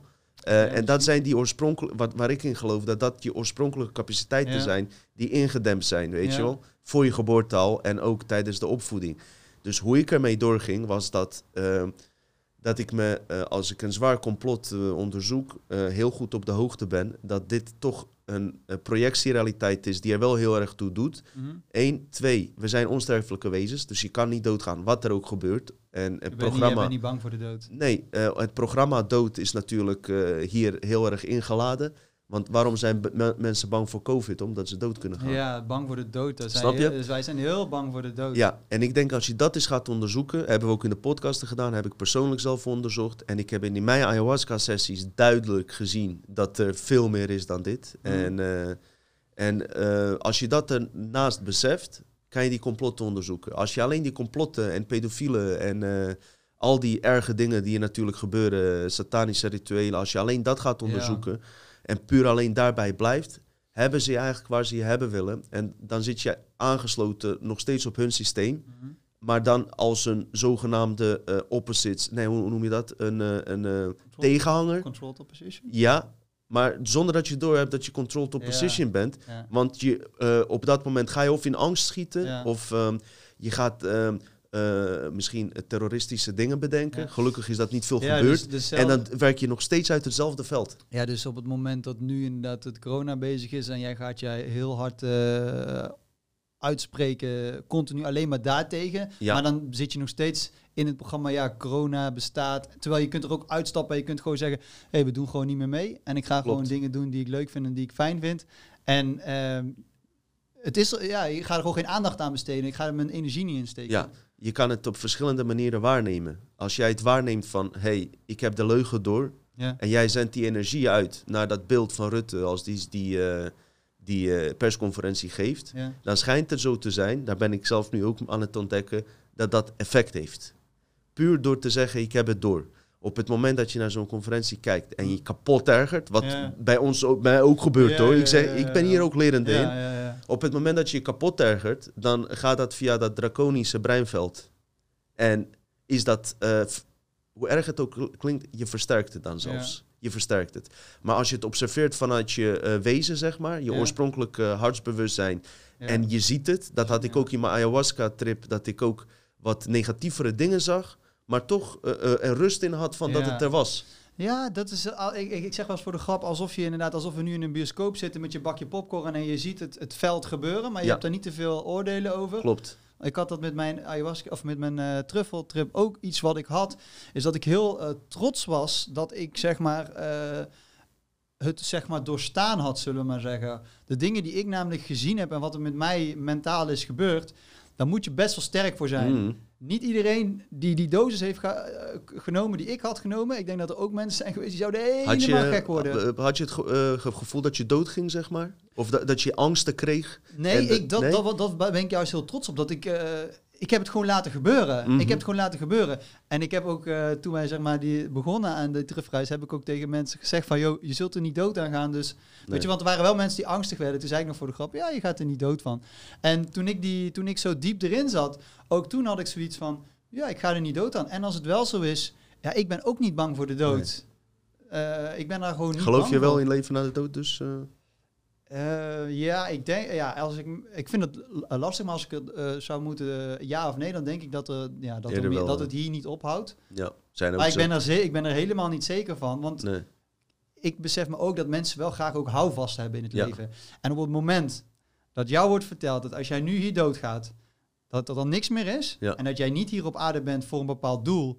En dat dat dus, hè, dus dat je, Ja. dat, is, hè, dat is ook heftig om te beseffen. Ik, vind Dus- dat, eh, ik, ik zou het niet leuk vinden om te leven dan, weet je Nee, dat? dus als, als, als, als iemand hier nu komt zeggen van jij bent hier, je hebt helemaal geen doel, dat is gewoon onzin. Je bent inderdaad geen machtig wezen, er is hierna niks. Ja, Dat is ook een bittere pil, zeg maar. zeker, Dus ik, zeker. ik weet niet, maar ik denk het wel, want ik zei net ook, mijn moeder is bij me. En daar Mhm. heb ik ook wel... Dat eh, voel je, hè? Dat heb ik wel eh, ervaren. Maar dat kan ook een geruststelling voor mezelf zijn, hè? Ik weet het niet. Ik denk dat het wel zo is. Ik denk dat, eh, dat, dat er wel eh, meer is. Ja. Maar eh, Kijk, als jij dat voelt, ja, dat hartsintelligentie hebben ze ook bewezen dat eh, veel gecompliceerder en eh, beter werkt dan je hersenen zelf. Hersenen kan je programmeren, het hart Mhm. niet. Weet je, je kan wel rationeel denken en dat er geen leven na de dood is. Maar als jij voelt de aanwezigheid van je moeder, als je dat voelt, dan eh, is dat voor mij een betere bron dan eh, de hersenen zelfs. Mm. Je hersenen, als jij verliefd raakt op iemand, eh, Mhm. Raak je dat via je hart. ja, als goed is Dat wel, hè? gevoel kreeg je niet via je hersenen. Nee. Terwijl als jij je ideale partner zou moeten tekenen en omschrijven wat voor capaciteiten die had en je doet het uit het breinveld, Ja. is totaal een andere persoon dan op wie je verliefd wordt. Ja. En daar kan je denk ik dat verschil zien van eh, brein en eh Dat is hard mooi. denken. Ja. ja, man. En ehm, wat ik van jou graag wilde weten, eh, dat is een mooie overbrugging naar onze onderwerpen die ik graag wilde delen. Hey, wil je nog wat delen trouwens nog? Wil je nog wat kwijt? Ehm, Kan straks ook nog hoor, maar als je iets Ja. eh, weet straks wat je nog eh, eind van de aflevering wil ja, zeggen. iets eh, wat ik nog had opgeschreven. Doe maar. Ga je Wat ik gewoon interessant vond, is eh, een tijdje geleden had eh, onze grote vriend Hugo de Jonge een prik-playlist gemaakt. Oh, ja. Muziek om schijnbaar bij geprikt te worden.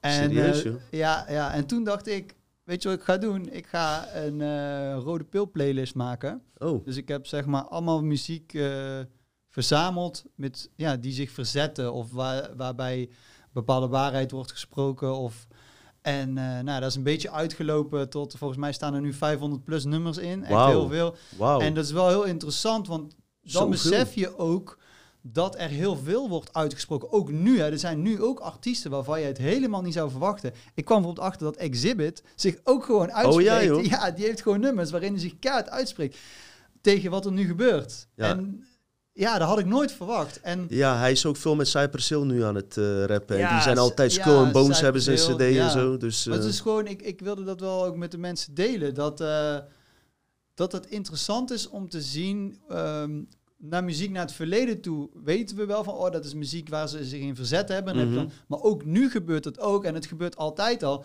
En er is zoveel van dat soort muziek van verzet, zeg maar.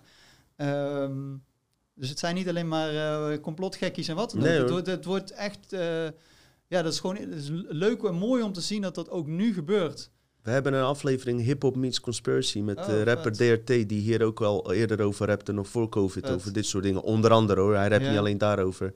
En daar zie je ook misschien wel wat nieuwe Ja. artiesten die je kan toevoegen, zoals Vinnie Ja. Pass. ja, eh, die, heb ik, die zit erin. ja, eh, met, eh, dat je Fucking David. Tyke hoort, Ja, dat, en, en-. En eh, man. Dan heb je die gast self-titled, die je met hem rapt. En eh, die hele crew. eh. Je hebt ehm, niet Necro, maar die Il Bill. Die heeft heel veel. ik Ja, die heeft met Cypress Hill ook wel Oh, wat ja. nummers opgenomen. En dat gaat puur alleen over complotten. En Ja. ik, ik vind het wel goed. Ik vind niet, elk, niet elke elk complotnummer per se goed. Ik kijk ook wel een beetje hoe het in elkaar zit, Ja. weet je wel. Maar eh, ik- ik kwam van hun, Ja. die crew is echt...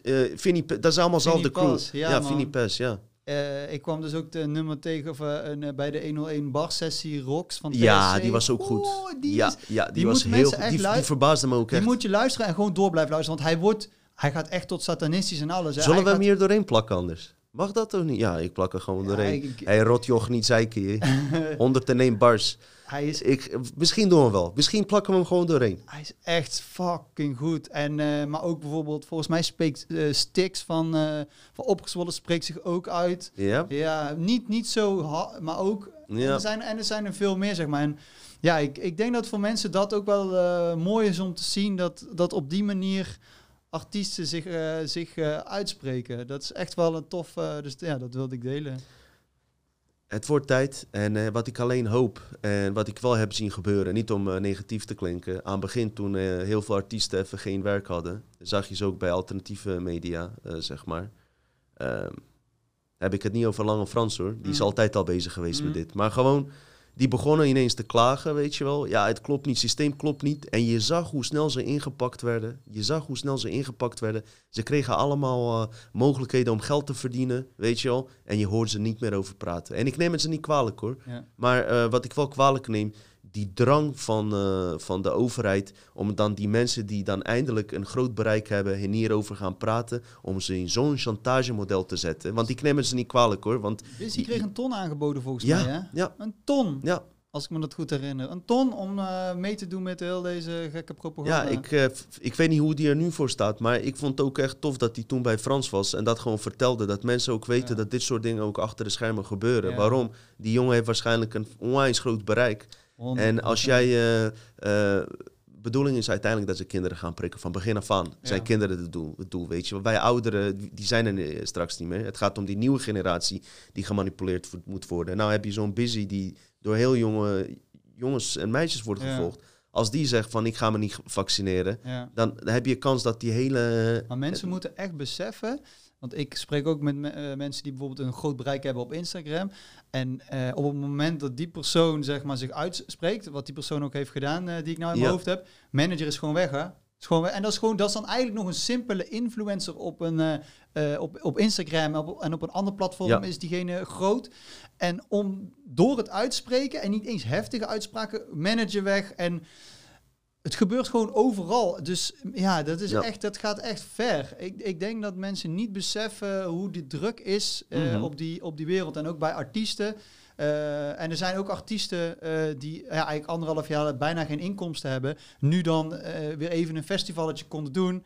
Ehm, ja, dat, maar dat wordt ook, wordt ook weer van, ze, van ze afgepakt. Ja. Maar voor hun is het ook wel moeilijk, want die hebben zich bijvoorbeeld ik, eh, heel veel heel goed ook uitgesproken. En dan staan ze nu wel op een festival en dan wordt ze dat kwalijk genomen, wat ik snap. Maar van de andere kant, die persoon zegt, ja, ik hoef niet te prikken, ik hoef helemaal niks te doen. Mijn geld raakt op. En eigenlijk zou diegene het liefst gewoon zeggen, kom alsjeblieft niet naar Ja. dit feest, want dat wil diegene ook helemaal niet. Je moet ook niet oordelen, weet je. Mensen moeten hun eigen leven ook eh, Ja, kunnen leiden, weet ja. je. Dus. Maar die, kijk, ik heb altijd nog. iedereen zijn strijd is zijn strijd. En als iemand zich een jaar lang uitspreekt tegen de maatregelen of zo, ja, dan heb je ook natuurlijk al heel veel al wel goed gedaan, zeg Mhm. maar. Hè? Mhm. Ik denk dat er zat mensen eh, openlijk. eh, ik vind bijvoorbeeld eh, een interessante vent. eh cabaretiers hebben in het algemeen best wel veel scheid. Guido Weijers Ja. bijvoorbeeld, zie ik ook wel iemand Ja, Guido. als iemand die, eh, die eigenlijk. eh, eh, hij was altijd. hij- ik heb zijn oude voorstellingen gezien. Hij had echt wel politieke structuren door hoor. Alleen dat ging dan niet. eh, je weet bij een cabaretier nooit of hij het meent of niet, snap je? Dat is lastig. Maar ik heb wel wat andere dingen van hem gezien. Nou, eh, zo'n figuur, weet je wel. eh, als die eh, straks nog wat dieper level gaat behandelen en zo, kan dat weer in zijn kunstvorm, ja. in een cabaretvoorstelling, ook op een leuke wijze misschien Ja. ook brengen, weet je wel? Ja. ja, en dat is wel interessant die jij zegt, die cabaretiers. Waar zijn die? Waar zijn de cabaretiers? Die, een cabaretier ehm, eh, kan zeg maar tegen de schenen schoppen aan met Ja. hele heftige uitspraken. En omdat het binnen, dat, eh, ja, binnen, eh, ja, binnen hun eh, voorstelling is, kunnen ze heftige dingen Klopt. zeggen. Aan de, dat, dat is ook een beetje het. Dat, dat is een beetje hun. eh, wat, Ik, ik eh, wacht nog steeds op Hans Theeuwen dat hij met een keiharde corona... dingen, maar bijvoorbeeld een Theo Maassen of zo. ja, Theo Maassen En Joep van Hek, die doet gewoon vrolijk mee met wat de overheid zegt, Ja, zeg maar. ja. Maar inderdaad, zo'n Theo Maassen, die heb ik heel hoog eh Ik heb hem ook ook zitten. Ik heb niks gehoord van hem eigenlijk. Ik snap weet het zijn niet. standpunt ook niet. Dus eh, weet je, misschien zijn ze nu vol aan het onderzoeken en nog even depressief. aan het bijkomen.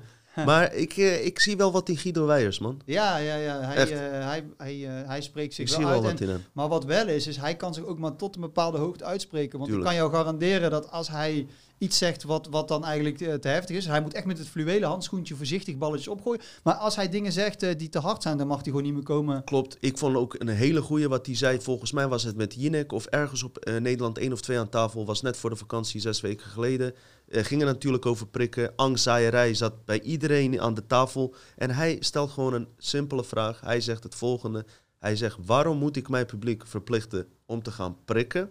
als eh degenen die geprikt zijn nergens bang voor hoeven te zijn? Ja, Snap je? ja. En eh, wederom werd daar een zo'n vreemd antwoord op gegeven. Iedereen was stil. ja. Ja, maar in sommige gevallen hebben, eh, willen mensen zich niet prikken en voor gevaar van die mensen. En, en hij keek ook zo gewoon, weet je van, ik ga hier niet eens verder op in discussie. Jullie zijn gewoon uitgeluld Ik en heb- eh, wisten het gewoon. Ik heb zelfs onze vriend Hugo de Jonge horen zeggen van eh, dat een van de dingen eh, waarom bijvoorbeeld de maatregelen en zo er nog zijn, het is te gek voor woorden, is omdat mensen die niet geprikt zijn, die hebben een grotere kans dat ze in het ziekenhuis komen en ze willen die ziekenhuiscapaciteit willen ze beschermen. Dus wat dan de brug die dan wordt gemaakt is dat de mensen die niet ge- geprikt zijn, die de genbehandeling niet hebben gehad, zij kunnen wanneer daar zeg maar een uitbraak is, kunnen we zijn in grote getalen naar het ziekenhuis eh, moeten.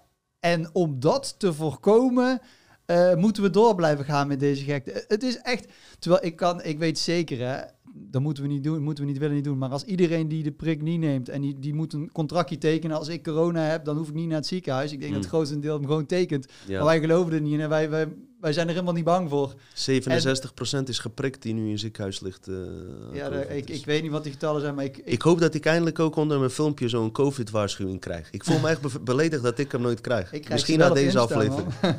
Alsjeblieft, doe, da- daar hoor ik er ook eindelijk een keer bij. Moeten we zelf erin editen. Heb je nog wat, wil je nog wat kwijt, gozer?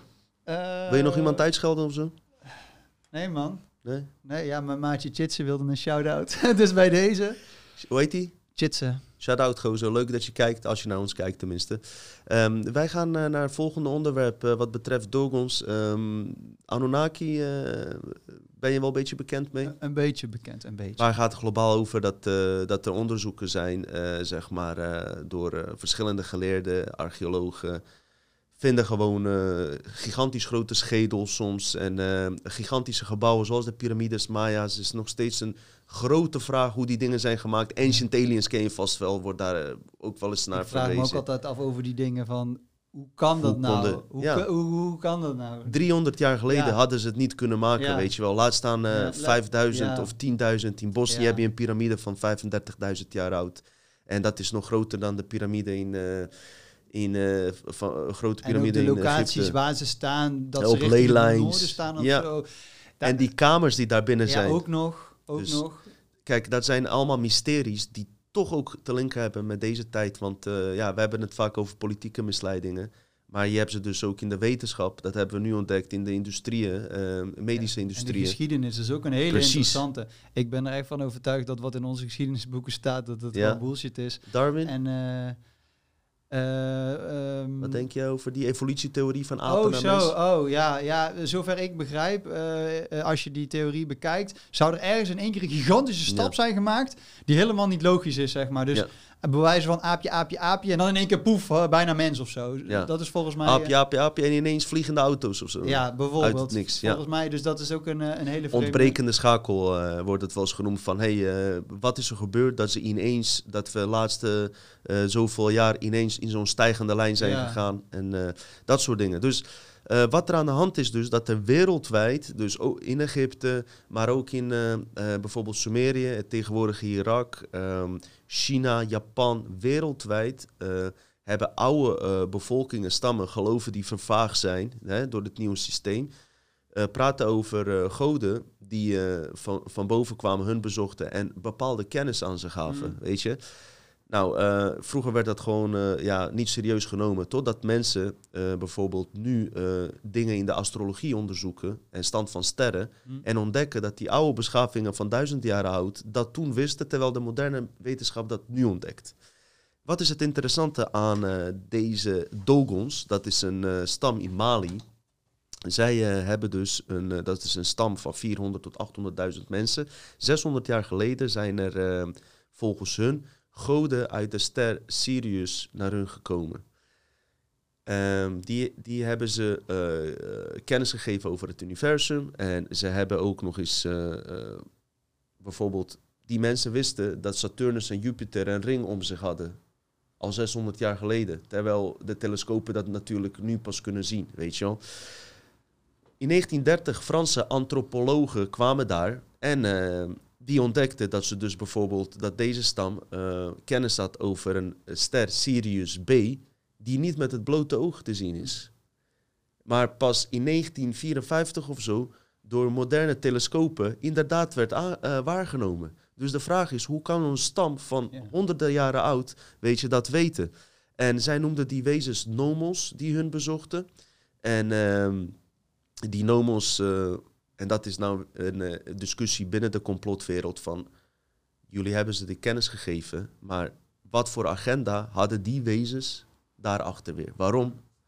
Omdat elke keer ook in terugkomt, ook bij de Maya's, dat uh, deze mensen aan rituelen doen. En offeringen van kinderen zelfs, mm. of aan mensen. Mm. Want uh, die Maya-goden hebben hele mooie kennis gegeven. Maar je hebt ook een grot waar duizenden lijken staan door rituelen aan die goden. Mm.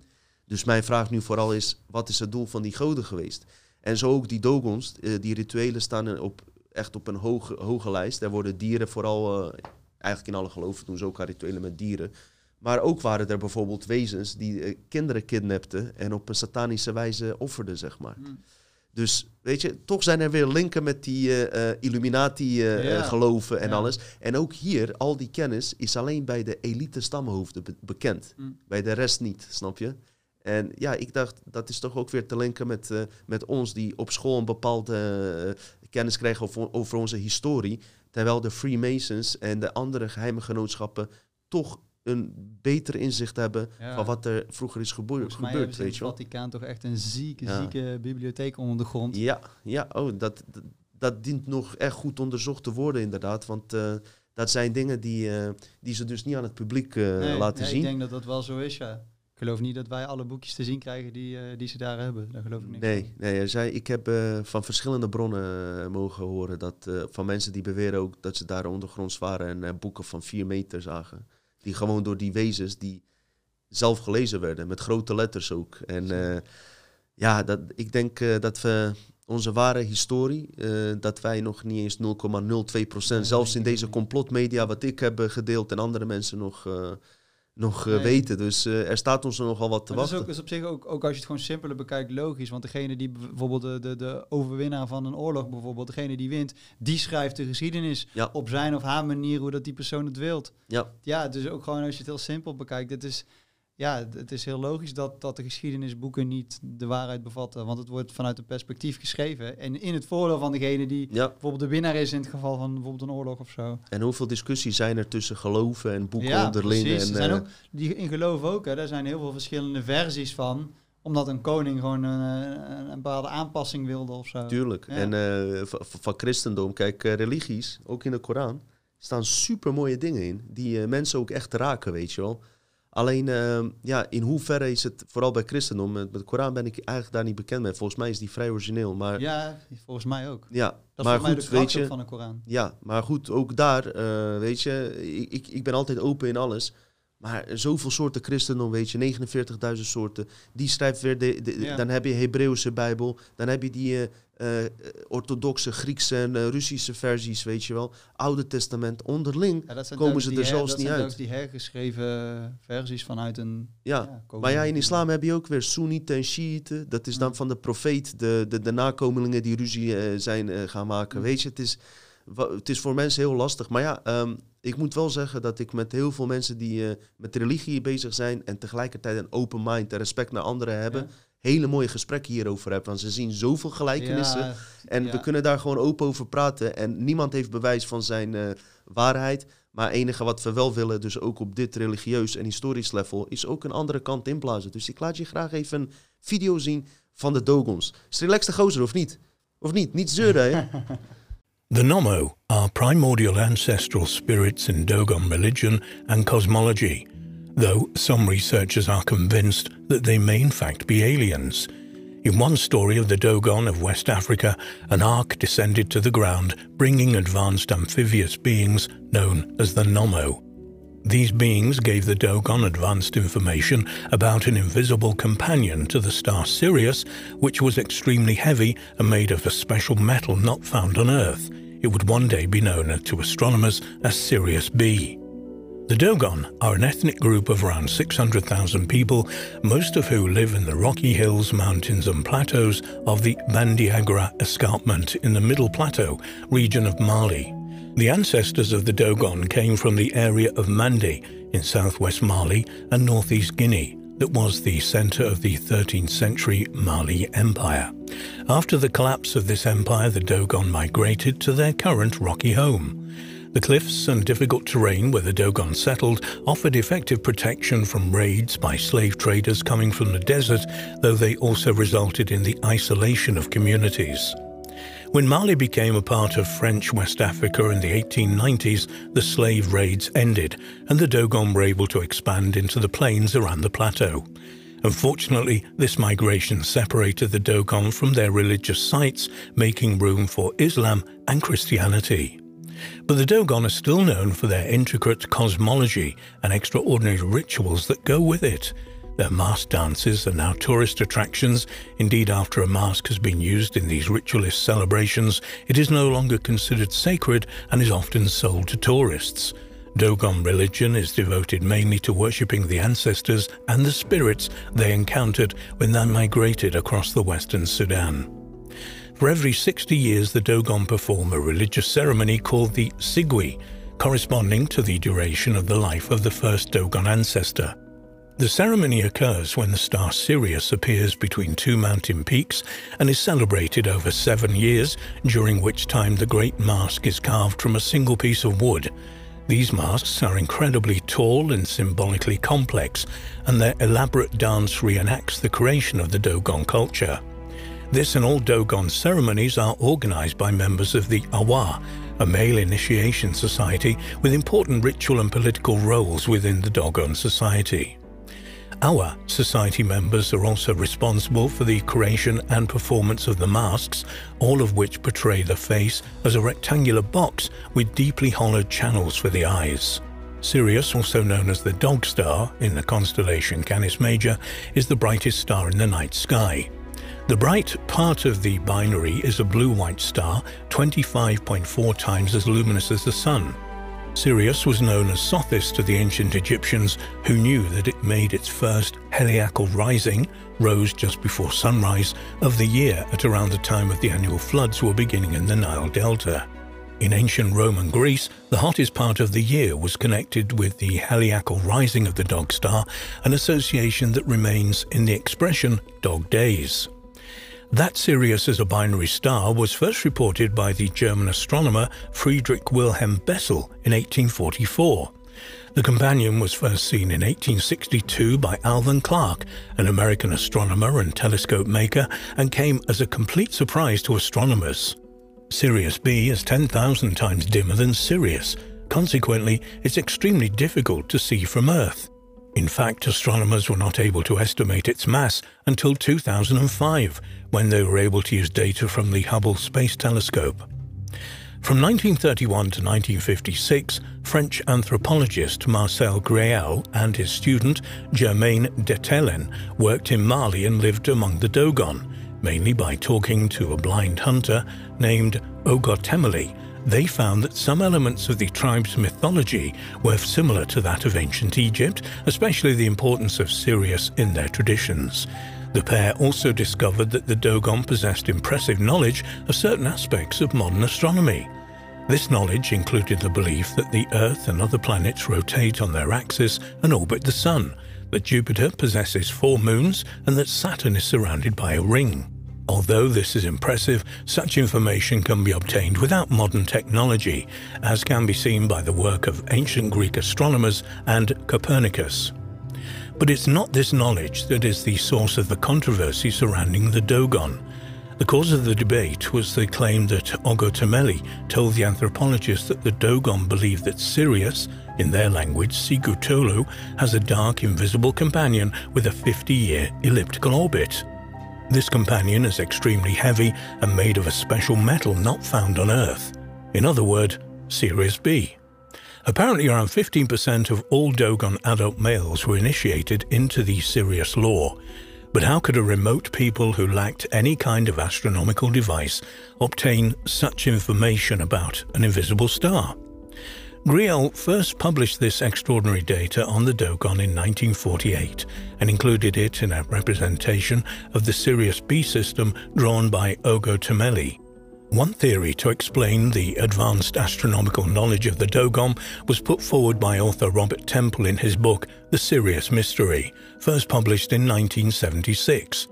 An advertisement for its second 1998 edition, called The Sirius Mystery New Scientific Evidence of Alien Contact 5,000 Years Ago, stated Temple's extreme hypothesis about the Dogon and Sirius B. He said, convincing evidence that the Egyptian, Sumerian, and Dogon civilizations were founded by aliens from the Sirius star system who are now ready to return, new scientific evidence that solidifies the hypothesis that the KGB, CIA, and NASA attempted to suppress.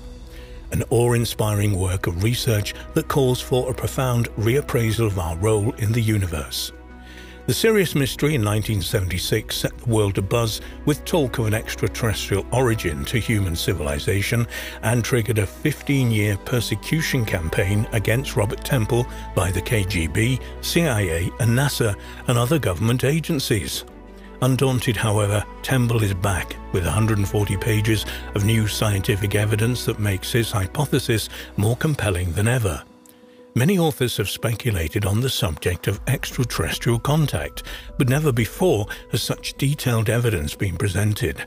Temple applies his in-depth knowledge of ancient history, mythology, Pythagorean physics, chaos theory, and Greek to a close examination of the measurements of the Great Pyramid of Giza, which was built to align directly with the star Sirius, he concludes that the alien civilization of Sirius and our own civilization are part of the same harmonic system and are destined to function and resonate together.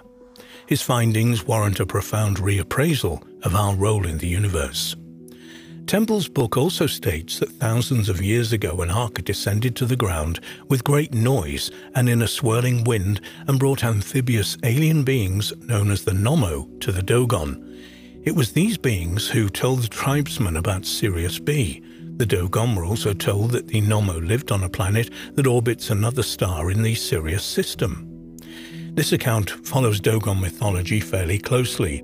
In Dogon tradition, Nomo was the creator spirit who emerged with a female twin and several more pairs of Nomo from the cosmic egg Amma, the first Dogon primordial ancestors were thus bisexual water gods created in heaven by Amma and descended from heaven to earth in an ark.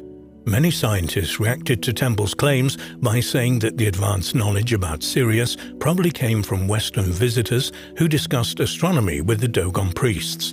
The priests then added this new information to their older traditions. They also pointed out that Grail was an amateur astronomer and could well have used his knowledge to rationalize the rather disorganized Dogon traditions that even tribal members could not agree on. In 1995, two French researchers, Daniel Benest and J.L. Duvent, had an article published in the journal Astronomy and Astrophysics entitled Is Sirius a Triple Star? which suggested that there was a small third star in the Sirius system. They believe the star may be a type known as a red dwarf and probably has only about 0.5 the mass of Sirius B. Some researchers have wondered could this newly discovered star be the home of the NOMO?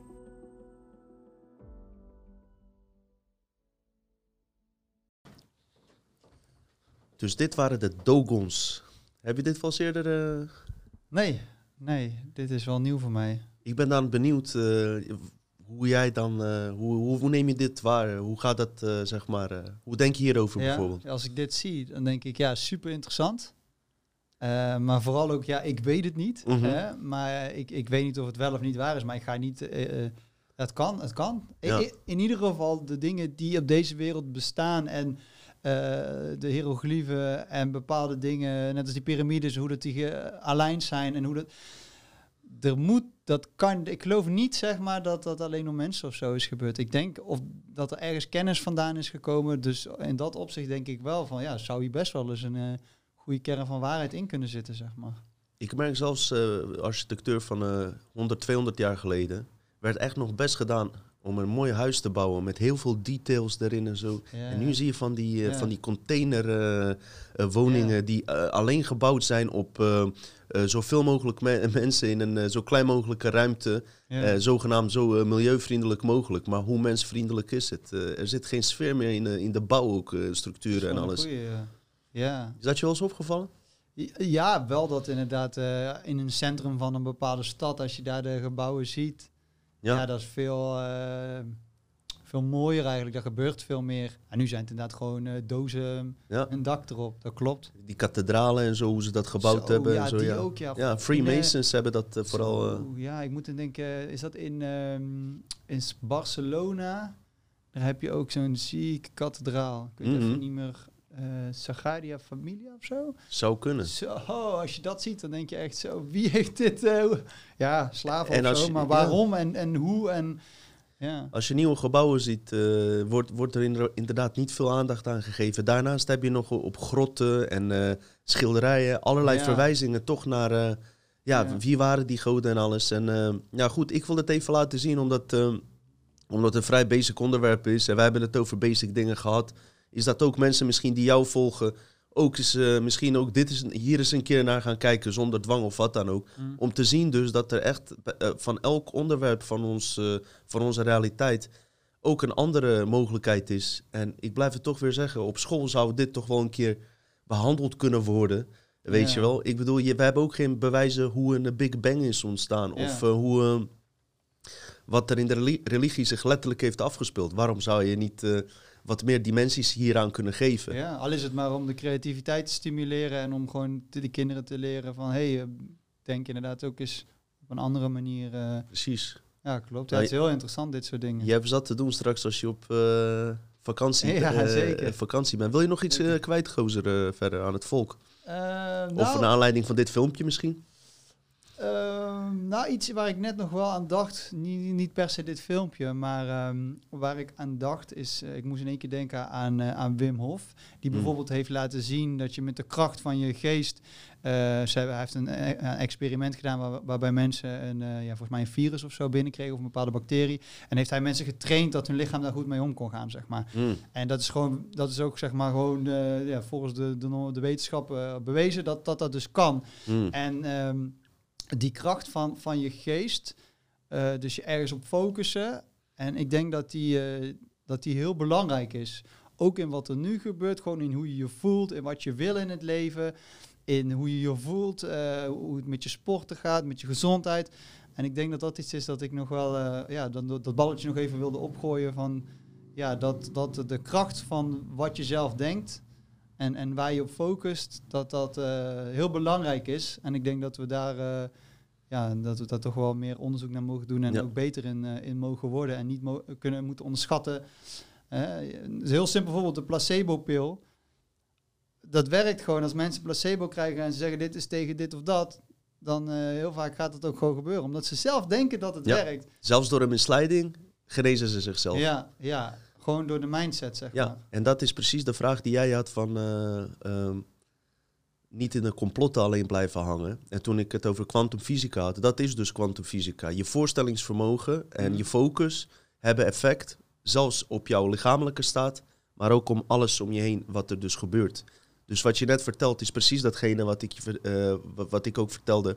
Naast de complotten onderzocht ik kwantumfysica. Mhm. Maar als je dan je ook nog gaat afvragen van... waarom leren we die kwantumfysica en die kracht van je eigen vermogen dan niet op school... Mhm. kom je weer bij complotten uit en dan blijft dat rondje rondcirkelen, weet je wel. En Ja, ehm, omdat het is goed om het, eh, om het eh, met elkaar... Als je dat besef dus hebt, van wat Wim Hof in dit geval zei... dan ben je de- denk ik dan ook veel minder bang voor een vaccin. Niet dat je moet nemen, absoluut niet. Maar dat betekent ook als iemand je dwangmatig een, eh, vaccin zou toedienen... en jij blijft in jouw eigen kracht staan, Ja. kan die vaccin je zelfs niks maken. Dat denk ik ook. Snap je? Dat denk ik ook. Maar als jij die vaccin neemt met dit idee, je bent dus alleen met complotten bezig en je bent ervan overtuigd dat die vaccin jou gaat killen. Kijk, ja zeker. En je neemt hem dan Ja. met het idee dat je gif in Dan je maak krijgt. jezelf gek. En misschien is dit een hele Ja. goede vergelijking om hem, eh, om hem af te sluiten, gozer. Ja. Top dat je er was, man. Box. ja, ik vond het heel vet eh, dat ik hier mocht zijn. Ja, en, En, eh, wat we misschien een keer kunnen doen, als de kijkers ook leuk vinden, tenminste, ja, als jij het leuk vindt, als je een keer op vakantie bent en we hebben een live ui- ui- uitzending, dat we een keer gaan bellen en kijken eh, hoe, hoe, het, hoe het in dat land Ja, is, dat zou tof zijn. wat er anders Ja. is in Nederland. En, Ja. ook, en misschien dat er ook in Nederland, ik heb in mijn vakantie, eh, waar ik zelf was, Ja. ook gemerkt dat er veel dingen in Nederland nog veel beter zijn dan in het buitenland. Dus ik zou Ja. graag, eh, eh, Ja, dat is- misschien eh, kunnen we zoiets doen. Dat is wel goed ook dat je het zegt. En dat is inderdaad iets waar ik nu op mijn profiel ook veel mee bezig ben. Ik deel heel veel reisverhalen nu. Mhm. Van mensen die in allerlei landen gaan. En dan hebben we met de hashtag gewoon gaan. Omdat ik mensen wil stimuleren van Ja. gewoon, gewoon gaan. Niet... En eigenlijk altijd klopt dat wel. Er zijn af en toe wel eens wat controletjes hier en daar. Maar over het algemeen, iedereen kan gewoon overal naartoe. En is het vooral wij die zelf denken dat we in die kooi zitten, zeg maar. Mhm. Terwijl je kunt er gewoon uitlopen, zeg. Eh, Je kunt er gewoon uitlopen. Mij is niks gevraagd ook. Ik heb eh, niks hoeven te laten zien. Nee. Ik ga dat in de live-uitzending, wat die al is geweest, ook uitleggen. En, eh, en er niet in hun film meegaan. Creëer je eigen film, Nee, word je producer van je doen eigen wat film. je wil doen. Gewoon doen wat je wil doen. En ehm, eh, mensen willen ook allemaal nep vaccinatiepaspoort en zo. Yo, doe gewoon je ding. En, en maak je niet, laat je niet te bang maken voor wat er misschien gaat komen. Ja, Want dan ben je continu in angst voor iets wat er helemaal nog niet is. ja, en Als dat het probleem er is, los het dan op. klopt. En als je dan eh, dat nieuws te letterlijk neemt, ga je voorbereiden op dingen waardoor je je eigen werkelijkheid ook zo gaat schetsen. Ja, dat is dat is ook wel weer dat interessant. Want van de ene kant is het natuurlijk goed om je voor te bereiden, maar van de andere kant moet je ook weer opletten dat je je...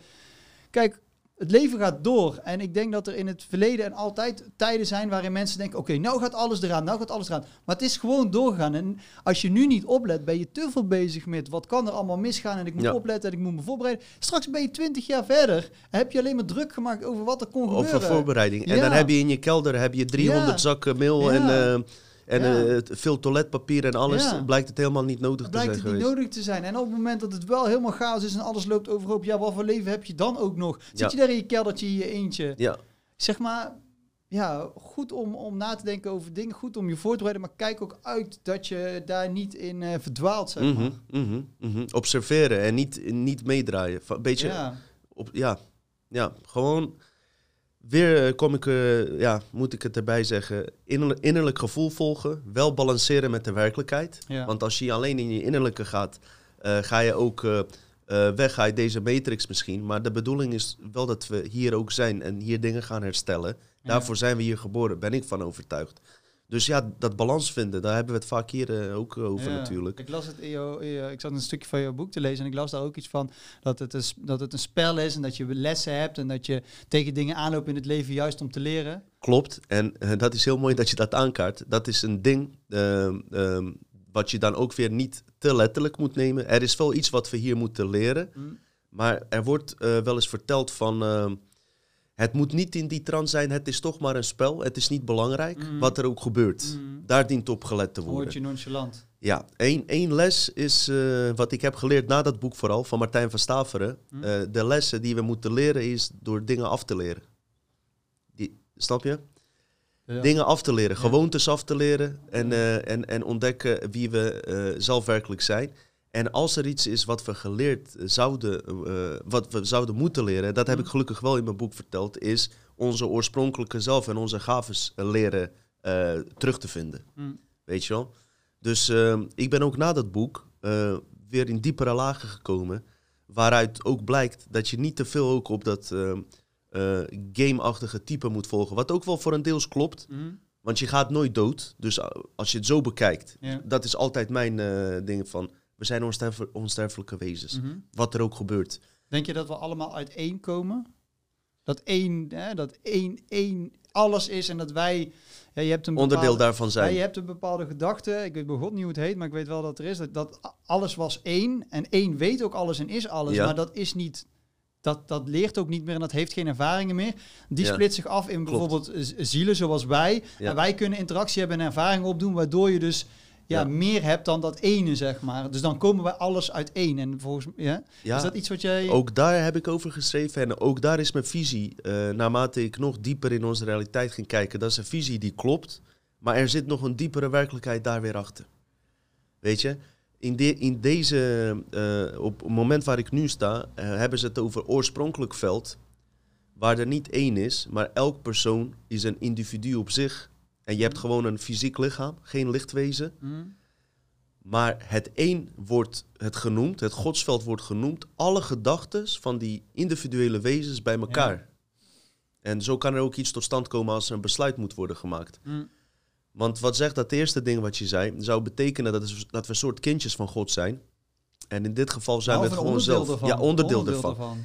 Eh, ze hebben veel gelijkenissen, maar ik ben hier ook onderzoekend in. En eh, je, je ontdekt soms dat er nog een diepere werk- eh, werkelijkheid achter die spirituele Mhm. verhalen ook zit. Maar er zit een kern Ja, van waarheid zeker ook, in.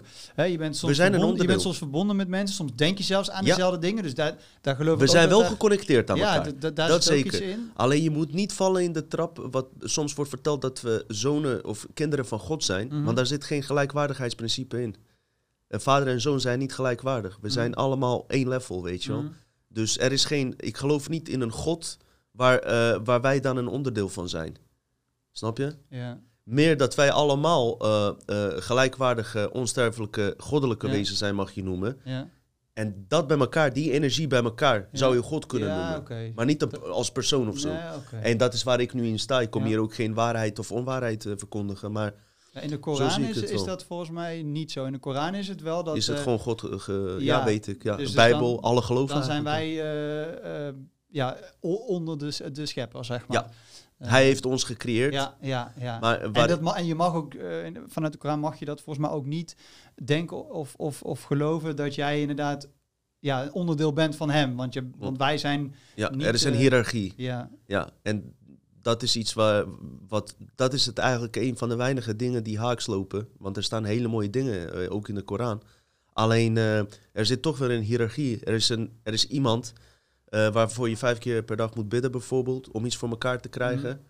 En de mensen die dat doen, neem ik niet kwalijk. Ik zeg alleen, ehm, als ik iets voor elkaar wil hebben, ga ik met mijn kracht naar binnen. En bij geloven ga je naar buiten. En buiten is matrix-projectie. Mhm. En binnen is je oorspronkelijke realiteit. Dus in mijn ogen eh, ben je dan gewoon je eigen energie, goddelijke energie die je in je draagt, aan een externe kracht aan het geven. ja. Want je moet ook aan dingen, aan, aan dingen voldoen, zeg maar. Ja, ja, maar dat kan waarom ook weer zo- ben ja, ik verplicht om vijf keer per dag te bidden? En waarom wordt mij in, eh, bijvoorbeeld in de religie schuldgevoel aangepraat van Jezus is gestorven door, door Mhm. onze zonde? Mhm. Weet je, ik heb daar niks mee te maken wat eh Ja, het Jezus kan ook weer eh, zijn dat die pilaren bijvoorbeeld in de mensen, Koran mensen. bedoeld zijn om een soort structuur eraan te geven. Ja, Kan hè? Ik- ik weet het niet. eh, Weet je, ik heb altijd vind het zoiets... interessant, maar- Zeker, en het is mooi dat we erover praten. Ik heb ook met eh, Ismail Ilgun een interview gehad. En die jongen is volle bak bezig met islam. En Ja. hoe hij ermee omgaat is, is super. We hebben gewoon open gesprekken erover. Maar op het moment, en dat geldt ook voor complotdenkers, dat je alleen je eigen waarheid wil zien Mm. en niet iets van een ander wil aanhoren, of als iemand anders met iets anders bezig is, dat die naar de hel gaat, Mm. dan moet je jezelf afvragen in wat voor constructie je zelf zit. ja. Maar dat gesprek wat ik met Ismail had, wat, hij, hij gelooft natuurlijk niet alles wat ik zeg, hij neemt het niet aan en andersom ook niet. Maar het gaat erom dat je er wel normaal over kan praten, Ja. zonder oorlogen te voeren of eh, dat Ja. soort dingen, weet je wel. Ja. En ja, wie heeft het bewijs? Niemand. Je kan er alleen over praten. En de observeerder, de kijker, ehm, kan dan voor zichzelf een eh, bepaald gevoel in zichzelf krijgen wat hij ervan vindt. Ja. Dus daar zijn niet mensen die aanbellen zoals Jehovah's getuigen om je te overtuigen. Nee, ehm, ook in deze podcasten, me- mensen voelen die trigger uit zichzelf. Ja. Het ontstaat van binnenuit. En niet doordat wij pompen van, dit is de waarheid, dit komen we brengen, weet je wel. Ja. Dus eh, daarom vond ik ook goed dat jij er was. En jij komt ook gewoon van een eh, ja, andere invalshoek, van eh andere achtergrond. En, eh, en het brengt toch ook weer nieuwe dingen. Ja. Dus mooi man, mooi. Zullen we hem lekker afsluiten dan gewoon? ja, en nog eentje die net nog binnen Ga maar verder. Dat, is, hey, eh, ik heb geen haast hoor dat trouwens. is eh, de film Soul, heet die. S-O-U-L, als ik dat goed Mhm. heb. Volgens mij is het een eh, Disney-film. Maar Die is wel leuk om eens een keer te kijken. Dat gaat dus over een, ja, van ziel, soul. Volgens mij heet die soul, ik weet het even Met niet een engel toevallig? Wat? Engel ook? Ja, dan zie je dus ook dat dat, dat, die, eh, dat, dat zieltje op aarde is om een les te leren en zo. Maar het is wel, was een mooie film. Was echt, eh, Inspirerend. als je waarschijnlijk als mensen de, het plaatje ervan zien, dan zul je denken, was dit nou weer? Maar ga maar gewoon maar eens gewoon Soul. kijken. Hij raakte mij, zeg maar. Ja. Ja. Of het waar is wat ze erin zeggen, weet ik niet. Maar het was wel mooi, eh, mooi gedaan. En het ging ook over het proces. Heel leuk, heel grappig ook gefilmd, eh, eh, weergegeven van hoe het dan daarboven zou zitten. En zo was echt... eh, ja, een hele, hele rare film die ik een keer tegenkwam. Ik had er geen verwachtingen van. Maar ik vond hem echt ja, heel tof, zeg maar. En Soul. gaat ook over wat er is nadat wij, ja, waar wij vandaan komen. En wat er gebeurt als wij hier ons lichaam achterlaten. Ja. Hebben ze het ook over karma gehad? Nee, volgens mij niet. Oké, Dat oké. weet, die weet ik zo niet goed, maar... Oké, Soul. Wie weet kijken we een keer misschien bij Hollywood ontmaskerd. eh, altijd interessant. Ja. eh, kunnen we een keer behandelen. Dus eh, ja, heb je nog wat op, op je lijstje staan? Ehm, nee, verder denk ik, verder denk ik niet echt. Mooi man, we hebben hem toch eh 1 uur 38 minuten gehouden. Nogmaals bedankt. Ik heb je al een box gegeven. Straks geef ik je misschien nog één. Komt wel goed. Ja, Kijkers, bedankt voor het kijken. Ik hoop dat jullie... eh, het is weer een eh, andere type aflevering geweest. We bouwen het lekker langzaam, eh, langzaam op. We gaan ook uiteraard wat dieper onderwerpen behandelen. Ik probeer nog steeds wat over kracht van creatie en dat bewustzijn waar ik het met Jorg over had. Ook wat meer naar binnen te laten treden. Maar dan moeten er wel inspiraties komen. En ja, ook over dat kwantumfysica. Dat is natuurlijk heel ingewikkeld omdat ik zelf geen eh, wetenschapper of geleerde ben.